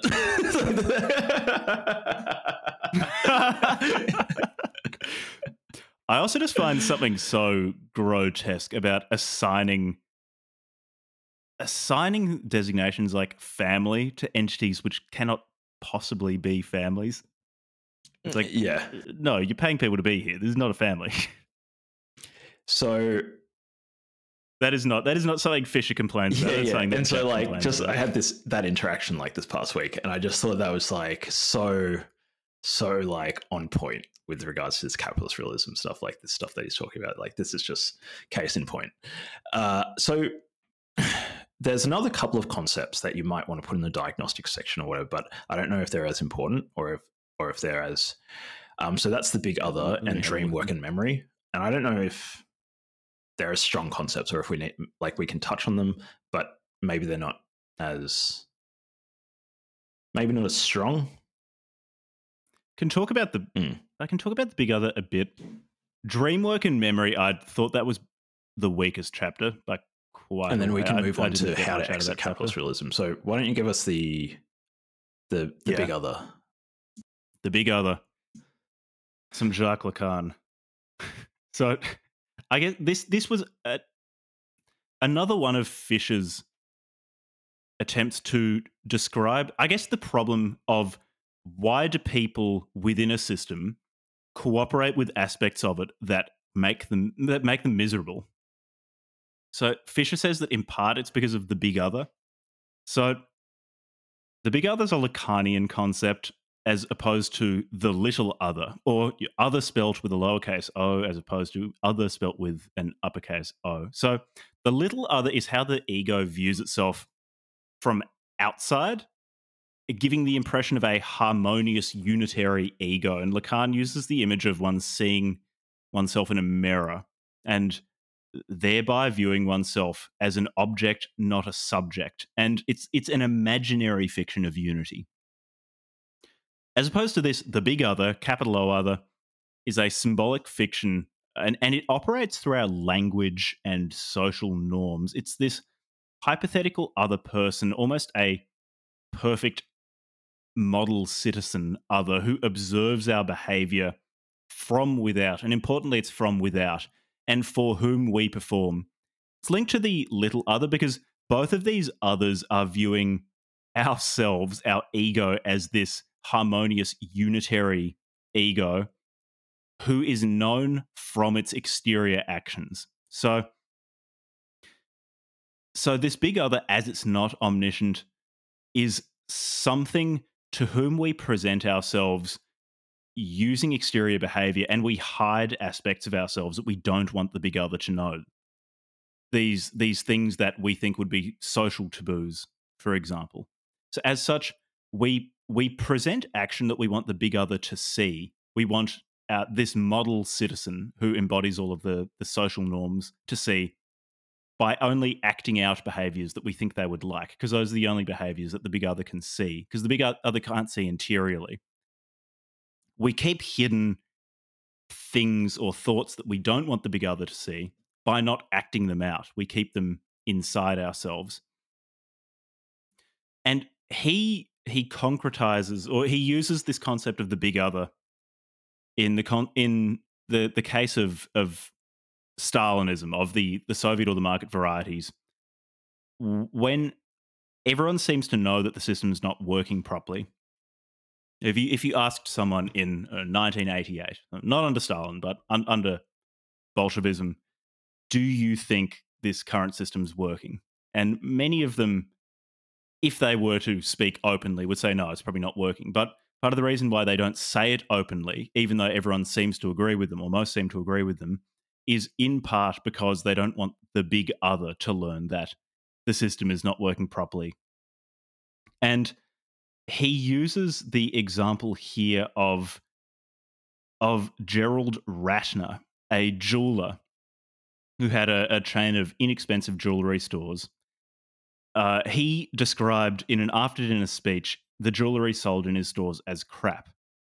And this was the sort of thing where everyone probably knew that the jewelry wasn't bad, that you, you're not going to be buying really great jewelry for 10 pounds, but but the big other in in Fisher's telling wasn't aware that it was crap. But in attempting to circumvent the symbolic, Ratner wiped 500 million pounds off the value of his company, and the company had to. Uh, the company ended up going broke. Fisher says customers might previously have known that the jewelry Ratner's sold was poor quality, but the big other didn't know. As soon as it did, Ratner's collapsed. So this this big other, I guess, is this this invisible, diffuse figure who who animates control societies. He say animates bureaucracies because bureaucrats are constantly trying to optimize their behavior to please this big other, even though they might not individually agree with their behavior. Like I find, I find this idea interesting. It's just a bit like when things get a bit too psychoanalytic, I think, yeah, you could be like other things could describe this too. Like, sure, the big other system might describe it, but other things could too. Uh, how, how, did you find the big other being introduced? I didn't find it all that convincing. I also, I hope I did a good job of conveying what the big and little other are. As I said at the start of this episode, I I haven't had much contact with Lacan intentionally, and when I do come into contact with him, my my avoidance of him seems like a good idea. Yeah, so I'm gonna be honest, like my brain switched off for this part of the book. it's just like I just started my like my eyes were going over the words, but like I yeah Mm, yeah mm, it was like mm. mm, uh, Not I don't know absorbing about this stuff. Like I already don't like psychoanalysis, let alone like Yeah. psychoanalysis with this like it's like psycho social. It's just like uh I was like yeah, okay Mm. whatever. Like maybe you know like, but it also just seems like um unfalsifiable just like you know like whatever um so yeah i mean it's it's a fun it's a fun it's a fun thing to think about but i don't i don't put much weight in that but good description like well done i believe you um, should we quickly mention dreamwork and memory Yeah. and then move on or i uh yeah, I didn't really like this. Do you want to go over it? like a lot of the dream work and memory thing didn't seem that specific to capitalism to me. Because like, a lot of it seemed to be him saying under capitalism, people's sense of events is so fractured that they can almost using dream work. So in a dream, you can have all these really discordant things happen one after the other. And at the time, it just seems perfectly natural because you just forget what was happening previously. It's only when you wake up and you remember the dream that you think, oh, that was really discordant. How could I have been conscious in that without seeing this discrepancy? And he says, under capitalism, we need to, we view things as dream work because of the discordance. He uses the, uses the example of Tony Blair and Gordon Brown being slimy. And it's like, yeah, but is is this particular to capitalism? I mean, you just you think about the sort of people who want to exert power over others, you know, namely people who go into politics. Has there been any point at which they were trustworthy uh, on the whole? Hmm. Probably uh, there's probably not specific to to capitalist realism. I guess that's cynicism. So I'm just expressing my uh, my complete ensconcement within capitalist realism when I say that. He also talks about the, I think the dream work required to hold in mind neoliberal and neoconservative positions. So neoliberal positions, he says, are ones that are quite desacralizing. So they're just amor- explicitly amoral, just looking for markets. I would disagree with that characterization of neoliberalism because I think neoliberalism has a lot of moral assumptions built into it that even if it's its Mm. practitioners don't say yeah. that they're there, they're definitely there. Like even the thing of oh well you you should have liberal governments. Yeah. That is a highly Yeah. morally charged statement. Like that that's very Yeah. normative or morally normative. Just because some people don't say so doesn't mean that it it doesn't carry with it like a bunch of ethical assumptions. So like I disagree with it that characterization there, but for the purposes of conveying what Fish is saying, we'll just assume that neoliberalism is completely amoral, just looking to make make fat stacks anywhere you can. And he says somehow people believe in that, but also believe in neoconservatism, which is a, a much more explicitly moral um, worldview. It's like let's fucking invade a mm-hmm. country because mm-hmm. they're not democratic enough. Uh, let's we'll we'll base policy around uh, church going Christianity, for example. Even with this, like the whole dream work thing might be more a reflection of Fisher being a very philosophically aware man, assuming that other people are similarly philosophically aware. So most people, I assume, who would be voting for a fusionist. Uh, I thought of this in the context of like Cold War fusionism, how you had an alliance between really, really militaristic people and and people like militaristic people who were socially conservative with libertarians. And there was kind of this agreement of okay, the libertarians can have the economy, the conservatives can have social matters, and that fusionist consensus held during the Cold War. It's fraying a bit now, but it held for a while. This neoliberalism plus neoconservatism thing reminded me of that in that a lot of it at the high, like at the political level in terms of people negotiating with each other, it seemed to me of an alliance of people who have different beliefs but felt their interests coincided enough that they would cooperate on stuff. Like with you know Reaganism or something like that being an example. Then at the at the level of people who would vote for, in the case of Reaganism, like Republicans, most of them probably aren't thinking about this. Yeah. Like most of them probably aren't thinking, oh well, what are the what are the philosophical implications of me supporting both neoliberalism and neoconservatism? It, it could be a few things. One, people might just not be thinking about it. Two, someone might like one of those things and say, oh well, this party I might not agree with everything, but they've got Gee, I love that That's neoliberal program. I love that going, so neoliberal ignore the, the neoconservative aspects. God damn, I love neoliberalism. That is it. Direct quote of everyone who voted for yeah. Thatcher. So Um, this bit felt weaker because it just felt like a someone who's very philosophically aware trying to generalize that intense philosophical Hmm. awareness to all of society. yeah, I found this not compelling either, and uh, yeah, and I, I think like there's No. also not necessarily anything unique. Like you could, you know, and maybe that's a flaw with the argument. You could use the same exact arguments for any society with their dominant paradigm. Mm, So mm. yeah, Yeah. I, I didn't like this section much, and it's a, it was a standout because I I liked yeah, basically every last- other chapter that- in this book like quite a lot. second last chapter or something like that. Second Mhm. last, yeah. Then you get to Marxist Super Nanny, where he, he talks about like how a Marxist version of Super Nanny would treat society, and then offers Spinoza as a, a really really good model for understanding late capitalist morality. it is really funny. did you did you want to just do we want to like touch on that the, the Marxist super nanny stuff since you brought it up a little bit. and then the last thing to talk about is how to exit and how relevant is Sure. it yeah so we're pretty close to done Yeah, yeah, yeah. So yeah I get when he talks about Marxist Super Nanny. So, okay. One of the things that capitalist realism does is it tries to privatize problems. So, okay, Like mental that- health or something hmm, you're not getting paid enough, for example. Yeah, you're so in capitalist realism, it's your fault. A Marxist reading of things, Marxists will, as a general rule, look for structural problem or structural causes of problems. So, if an individual says, I don't have enough money, it's my fault under capitalist realism, a Marxist is more likely to say, okay, well, structurally, what are the reasons why this person is not, like, doesn't have enough money? They don't have enough resources to live, for example. Similarly, so to illustrate how a Marxist would approach these sort of problems in a systemic way, he uses the, the, the example of Super Nanny. I vaguely remember Super Nanny from when I was a kid. For those who are not old enough to to be aware of the grandeur of Super Nanny, it's basically a reality TV program where you had you had fed up parents with ratty kids bring in the Super Nanny, who was a kind of like a prototypically strict British woman who would who would whip them into shape.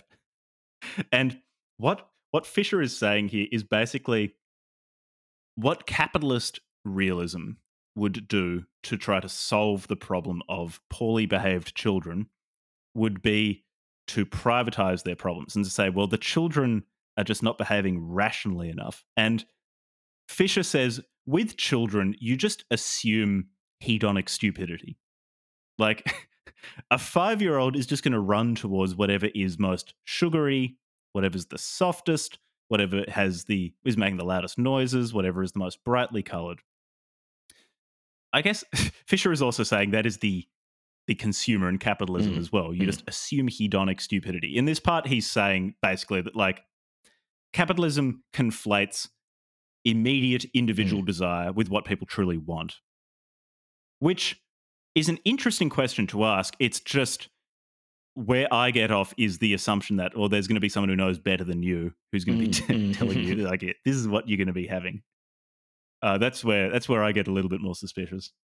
So where the Marxist thing comes in. So in the context of Super Nanny, Super Nanny is the Marxist. So Super Nanny is the one looking at the structure of the family and saying, well, structurally, you you say providing not providing your Mm, children with mm, sufficient mm. discipline, which is why they're misbehaving.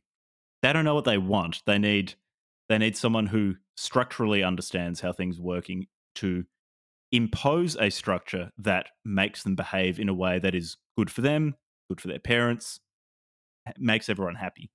So I, I found it very funny that he, he uses Super Nanny to describe the Marxist way of viewing things from a structural perspective. I found that Mhm. very, It's a weird very connection fun, to- highly memorable. That was that was Uh, really excellent. yeah. My only real comment about that is like, well, you see why like it becomes so totalitarian. like if this is like you think it's a, a Yeah, good yeah, solution yeah. to the problem is to go with Marxist super nanny for a society. Like, and of course, the people who are going to be in charge of like the super nanny apparatus are going to be the most devout Marxists, the ones who know it the best. Like, of course, you know, maybe it's Mark Mark Fisher, and he like Yeah.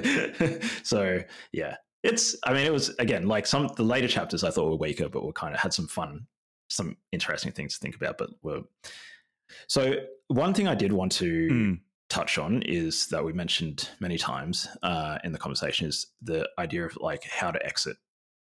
So it's not super concrete, like it's fairly yeah, yeah, yeah, yeah. intellectual, but maybe we could just touch on that and explain. It's very reasoning. intellectual, and I, I viewed this as he was he was calling for a greater consideration of how to exit capitalist realism and was trying to start that process with this book. So I don't view it as a flaw that he didn't detail minutely how you would go about all of these things. Mm. He Mm, very mm. much viewed it. This this is a starting point for breaking if- capitalist realism. He had three places where you could bring capitalist realism into conflict with the real to try to, to it's break this break totalizing. or something like a yeah, Uh, like an illusion. Yeah. Yeah, yeah, yeah, yeah, yeah. Because he said, as soon as you can crack it anywhere, as soon as you can provide any evidence that actually there are alternatives, then you you break capitalist realism.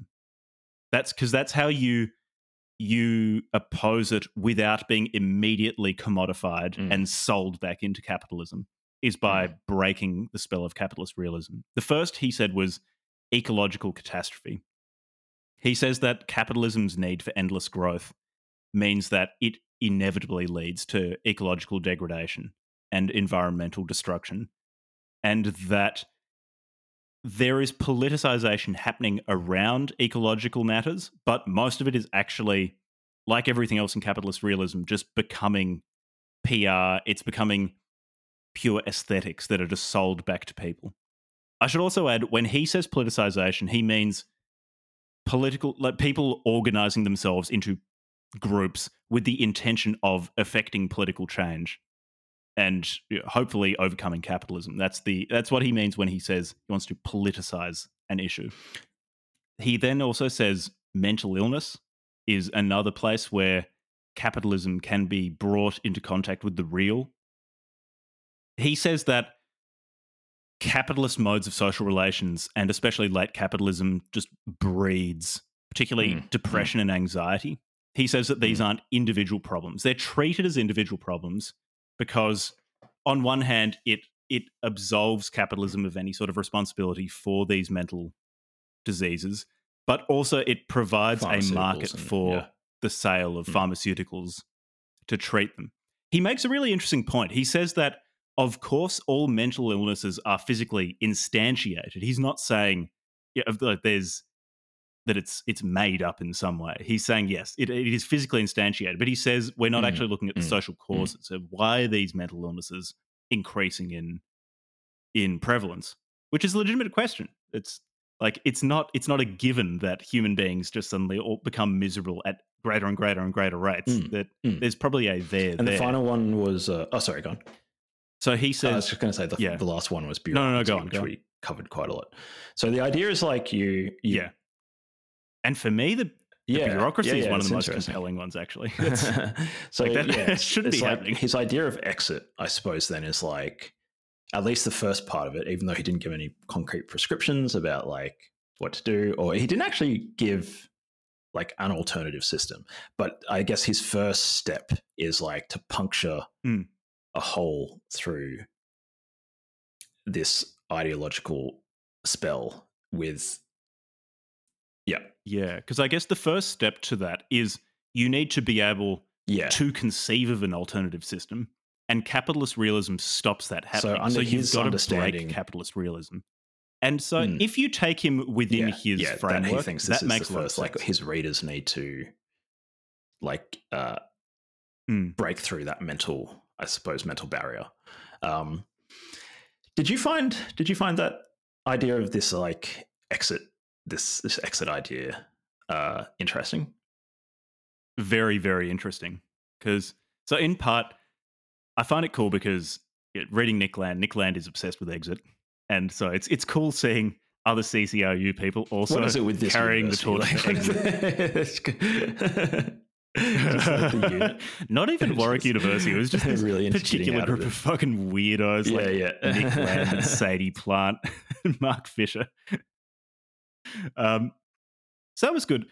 I do find it interesting thinking about uh, are there particularly with problems that i regard as if not solved but then really hard to see other engineering solutions to like resource allocation thinking about okay well how am i blind here? What am i not what am i unable to see? And the the call to overcome capitalist realism is in part a call to try to try to deal with that. And so i find it really interesting trying to think about my own blind spots. And so this this naturally plays into that. Also within his system how he came up with solutions to capitalist realism i just i find really interesting that he he thought out a particular system and then tried to work out okay how do you break this thing that is so flexible and so capable of incorporating resistance to it into itself.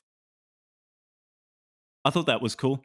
The ecological stuff i find i, found the possible breaks of excessive bureaucracy and mental health the most compelling ones because people people just are more and more miserable. That that does seem to be a real thing. And the and that is despite capitalism or at least many in our society saying well this is a system that fulfills your desires. You have so much choice Mm, mm. to to fulfill yourself with. And then the the bureaucracy as we've talked about a lot is is something that is stated a the, the stated goal or a stated goal is to reduce bureaucracy and it just keeps appearing everywhere and is getting more and more invasive and more and more personal more and more demanding of of affective change as well as as Mm, well as i guess mm. procedural change what about you what did you think of this formulation Yeah, I guess. Yeah, taking his priors as a given about the importance of Mm, the real versus realities, I suppose. Um, I can see where he's coming from in terms of like the the, the need to yeah you can see how he got there uh, offer subs- substantive criticisms that can't be subsumed by the same capitalist realist like uh like intellectual mach- machinery that like consumes other things like uh like we were saying about interpassivity and stuff. Yeah so i thought that was interesting. I guess to me it was also like yeah like that's fair enough but also like it's it's highly academic you know it's like sometimes these academic things is like maybe you're pointing Mm. out some real issues but like in terms of like this actual exit strategy it's like yes sure you need to break puncture like the uh the illusion uh lift the spell but also like practically speaking you know most people aren't so intellectually oriented and like hang out with Nick Land and stuff and they need something a little bit more than just like um puncturing like uh, dispelling the illusion they they need like okay so how should we organize it like how should how should we solve these problems? You know maybe he's just you yeah. know, obviously that wasn't a part of his problem situation he's much earlier in the, except i think not at least like offering oh, like one chapter in the book about like okay here are some thinkers that are like floating different things or or you know to me i just felt like that was the the the practicality of it um, was really lacking and i would have liked it maybe other people have picked up his thinking and like taken okay we've we've dispelled the illusion Hmm. of capitalist realism now we're actually working on like like concrete alternatives and stuff um but yeah i i would have liked to have seen him yeah do that because otherwise without that it's it just feels extremely extremely academic Yeah. To that, I guess I probably have two comments. One is he did offer some concrete action. So he offered the idea of the bureaucratic strike, which I found really cool. So people turn up to work and continue and perform the tasks that they are ostensibly at work to perform, like teaching children, for example, or taking care of patients in a medical setting, but not completing the bureaucratic paperwork around them. I thought that was a cool idea and a really interesting idea for a strike to actually hamstring the bureaucratic apparatus that is making your job harder while also performing the job that you are actually paid to do, or at least notionally paid to do. So he had he had some practical things. In terms of the academic nature, I guess it, it's more just how I view social change happening. Social change seems to mostly happen when small groups of highly motivated people organize with each other. And in that case, like things like this probably could motivate that sort of cell, like a highly motivated cell, like say the Bolshevik Party. Like that, that, they were tiny. Like they called themselves the big party, but they were still like very much occupying a minority position. But they were a small group of highly motivated people who were who had a high degree of ideological um, concordance with one another, who were Yeah, able to affect a lot of change. Yes. Yeah. Yeah, that's that's reasonable. Yeah. So I guess like it it could Hmm. it could help nucleate a like a Yeah. highly effective small organized cell who could then go on to to agitate and to to inspire say people who are just less academically inclined and aren't going to read about you know, the big other and go oh yeah that sounds good that they might be able to make something that's more public facing than this which is like while it is written to be digestible it is still it's still a book that heavily references like continental Mm, philosophy mm. and psychoanalysis like it's it's accessible Mm, within a niche So let's wrap it up. Let's wrap. This has been a big episode. This, anybody who's stuck wrap it around, up. whether This- or not it's this has been a big one a double. A We haven't done- we haven't done it in half. a we might have to cut this in like half, this for a while. two parts or something. We'll see. Anyways, if you stuck around to the end of the conversation, thank you. though just Three and a half like, hours, I reckon, like a single hour, episode. Four hour. we'll cut into. All right. So I've got three closing Yeah, questions there. maybe, If you want to look in the notes, I've got the closing question there. But like, first closing question: let's have a look let's have a look How is capitalist realism still relevant today? And if so, to what degree and why? I think it's still the things he brought up in this are still very relevant. There's probably less a feeling of stultification as there culturally as there was probably in like 2010 to 2015 or something like that. Like it it does feel like more things are moving. Maybe just because of this podcast, I've come into contact with some of these like alternative schools of thought more than I had in the past. So it might also just be a measurement problem. But to me, it feels like particularly the hard right is organizing, is intellectually trying to form alternate alternative structures to at least liberal capitalism, if not capitalism fundamentally. So I can see groups of people trying to come up with alternatives.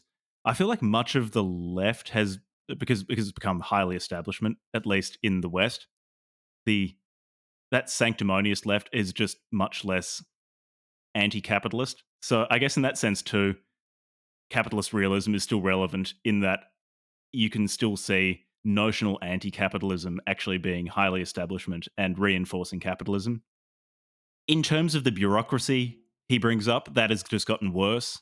So that like that point of distinction between reality and the real is still there for the taking. mental mental illness has just gotten worse. In terms of the environment, I feel like there's a lot more PR and advertising dedicated to it.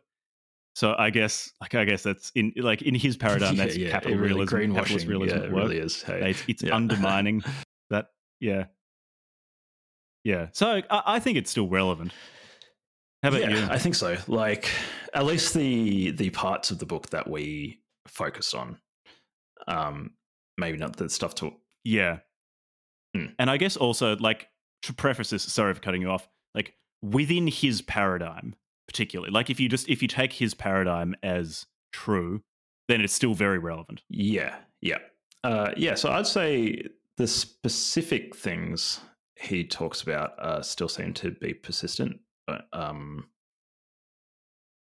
and I, I, I see those those things that he t- like interpassivity, cynicism, and all that sort of stuff. Sure, I guess it depends whether or not you think like this capitalist realism ideological cage that we're in from his point of view, whether or not that's actually a thing. And because obviously, mm. if it is a thing, then it's still relevant. It, maybe even it's gotten it's gotten worse potentially. Um, and uh, mm. yeah. So, but I but I guess like to me, it sort of hinges on like, yeah, yeah. There's an ideological component which is important to talk about. Um, but there, as I said before, there are actually like pretty practical things that need to take into consideration and like just hmm. dismissing mm. them as quote unquote capitalist realism doesn't deal with the concrete issues of like distributing resources and, and stuff like that so yeah like that's pretty important yes yeah. so for, it really is like for me where i struggle and this is like i guess he'd call this capitalist realism like for me i guess where you would identify in me capitalist realism is I can't see a way around limited resources with alternate uses need distribution. And when he talks about particularly like the need to rediscover a general will and to rule for the general will, uh, that's when I just say like I'm out. I'm I'm done. So I guess I'm that brings us on to okay question two, closing question two, which is close closing thoughts and reflections. Yeah. Do you want me to go? Mm. Yeah. Mm, closing thoughts mm. and reflections. So I really liked this book.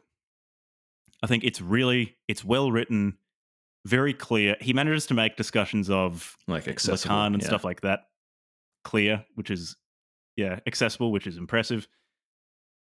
He's a good diagnostician. Whether I think I'm still not sure, and again, this is in part because it's I don't know whether it's an unfalsifiable claim, but the claim that basically if I were to be uncharitable, if you disagree with me, it's because you're part of capitalist realism, and if yeah, you like, agree with me, like class interest, or that you've seen past it. Yeah, is very very hard, if not impossible, yeah. to argue against. And it doesn't take your so, seriously. Like it doesn't. Yeah. Y- yeah, and it's like I'll I'll be charitable to Fisher because he seemed like I liked his book. He seems to be actually yep. trying to solve problems. Like he doesn't seem malicious. So I'll assume he's not trying to be yeah yeah completely intransigent like that.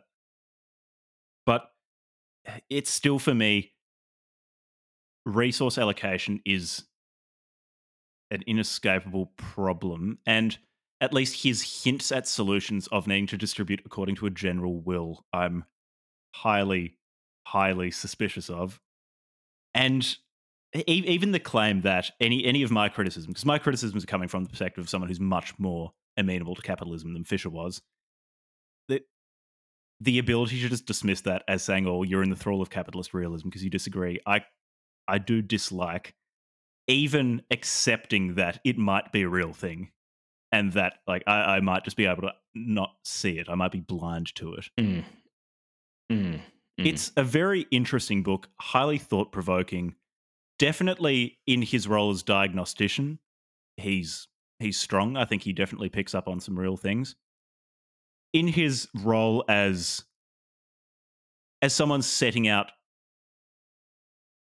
tactics or, or, some sort of strategy as to what to do, I think it's really interesting. And I think within the context of his system, what he says you should do makes a lot of sense. I guess I'm still thinking, I'm still thinking through to what extent I think capitalist realism is totalizing as he says it is. I think it's a great. What about you? Like a, a great framework or a, you know like a mental model. Mm. As hmm. I said before, like don't necessarily have to agree with it in, in its entirety and like some of the you know the givens of like the Marxist theory of um, equivalence values and that sort of stuff uh, which is there in the background. And there's, you know, there's criticisms of Lacan and that sort of psychoanalysis. Like there's a bunch of baggage that comes along with his point of view. And he kind of, mm-hmm. he he kind of assumes that his audience are familiar with those ideas, and so it's not really like it, it's accessible enough that like if you're a motivated reader like us, like given that I haven't read Lacan and those sorts of people, that I had to just take some time away from the book, look at some concepts, see if like, okay, I kind of see what he's talking about. Mm. So mm. there is, it does feel like there's a bit of like an in in in group thing happening with his writing. Maybe not as much as other authors, but there's still a bit of that. Um, and but that's fine, whatever. Um, uh, but in terms of like the core yeah. thesis, it's thought provoking, and I think actually like it's it it is it was a worthwhile read, and as somebody who likes a lot of the benefits of technological capitalism and entrepreneurship and innovation, that sort of stuff, and whatnot.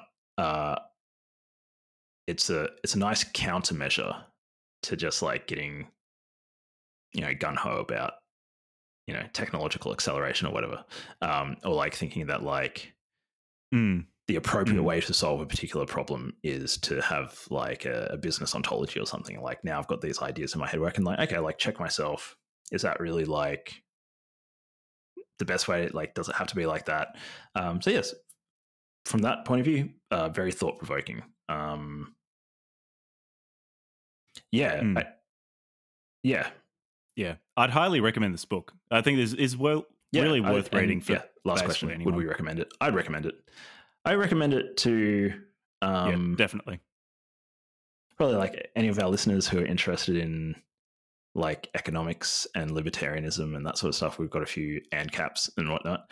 Uh, give it a read. Like it's an interesting, thought provoking thing. Um, and yeah, like some something that like you know, like say like I never see libertarians thinking through some of these issues, and maybe they've got a pre-baked solution to all of his problems that he's noted. But yeah, I would recommend it still. All right, nice marathon episode. All right. That's all. I wonder if our listeners three, are as tired three hours and forty minutes. I hope you're not. Thanks for listening. Yeah, I'm. thanks, thanks, for listening. Um, next week we have something. Thank, thank you for listening. Intense. It's yeah, a good way to spend a Sunday afternoon. Day, sorry. Um, we have something about like something funny and not so. We've so done it. All right. We've got stupid stuff. Yeah, we've got yeah, yeah. we've got stupid stuff coming up. We've got plenty of stupid yeah, yeah. stuff. Right. Thanks for listening. Thanks for listening. Thanks for listening. See you next time.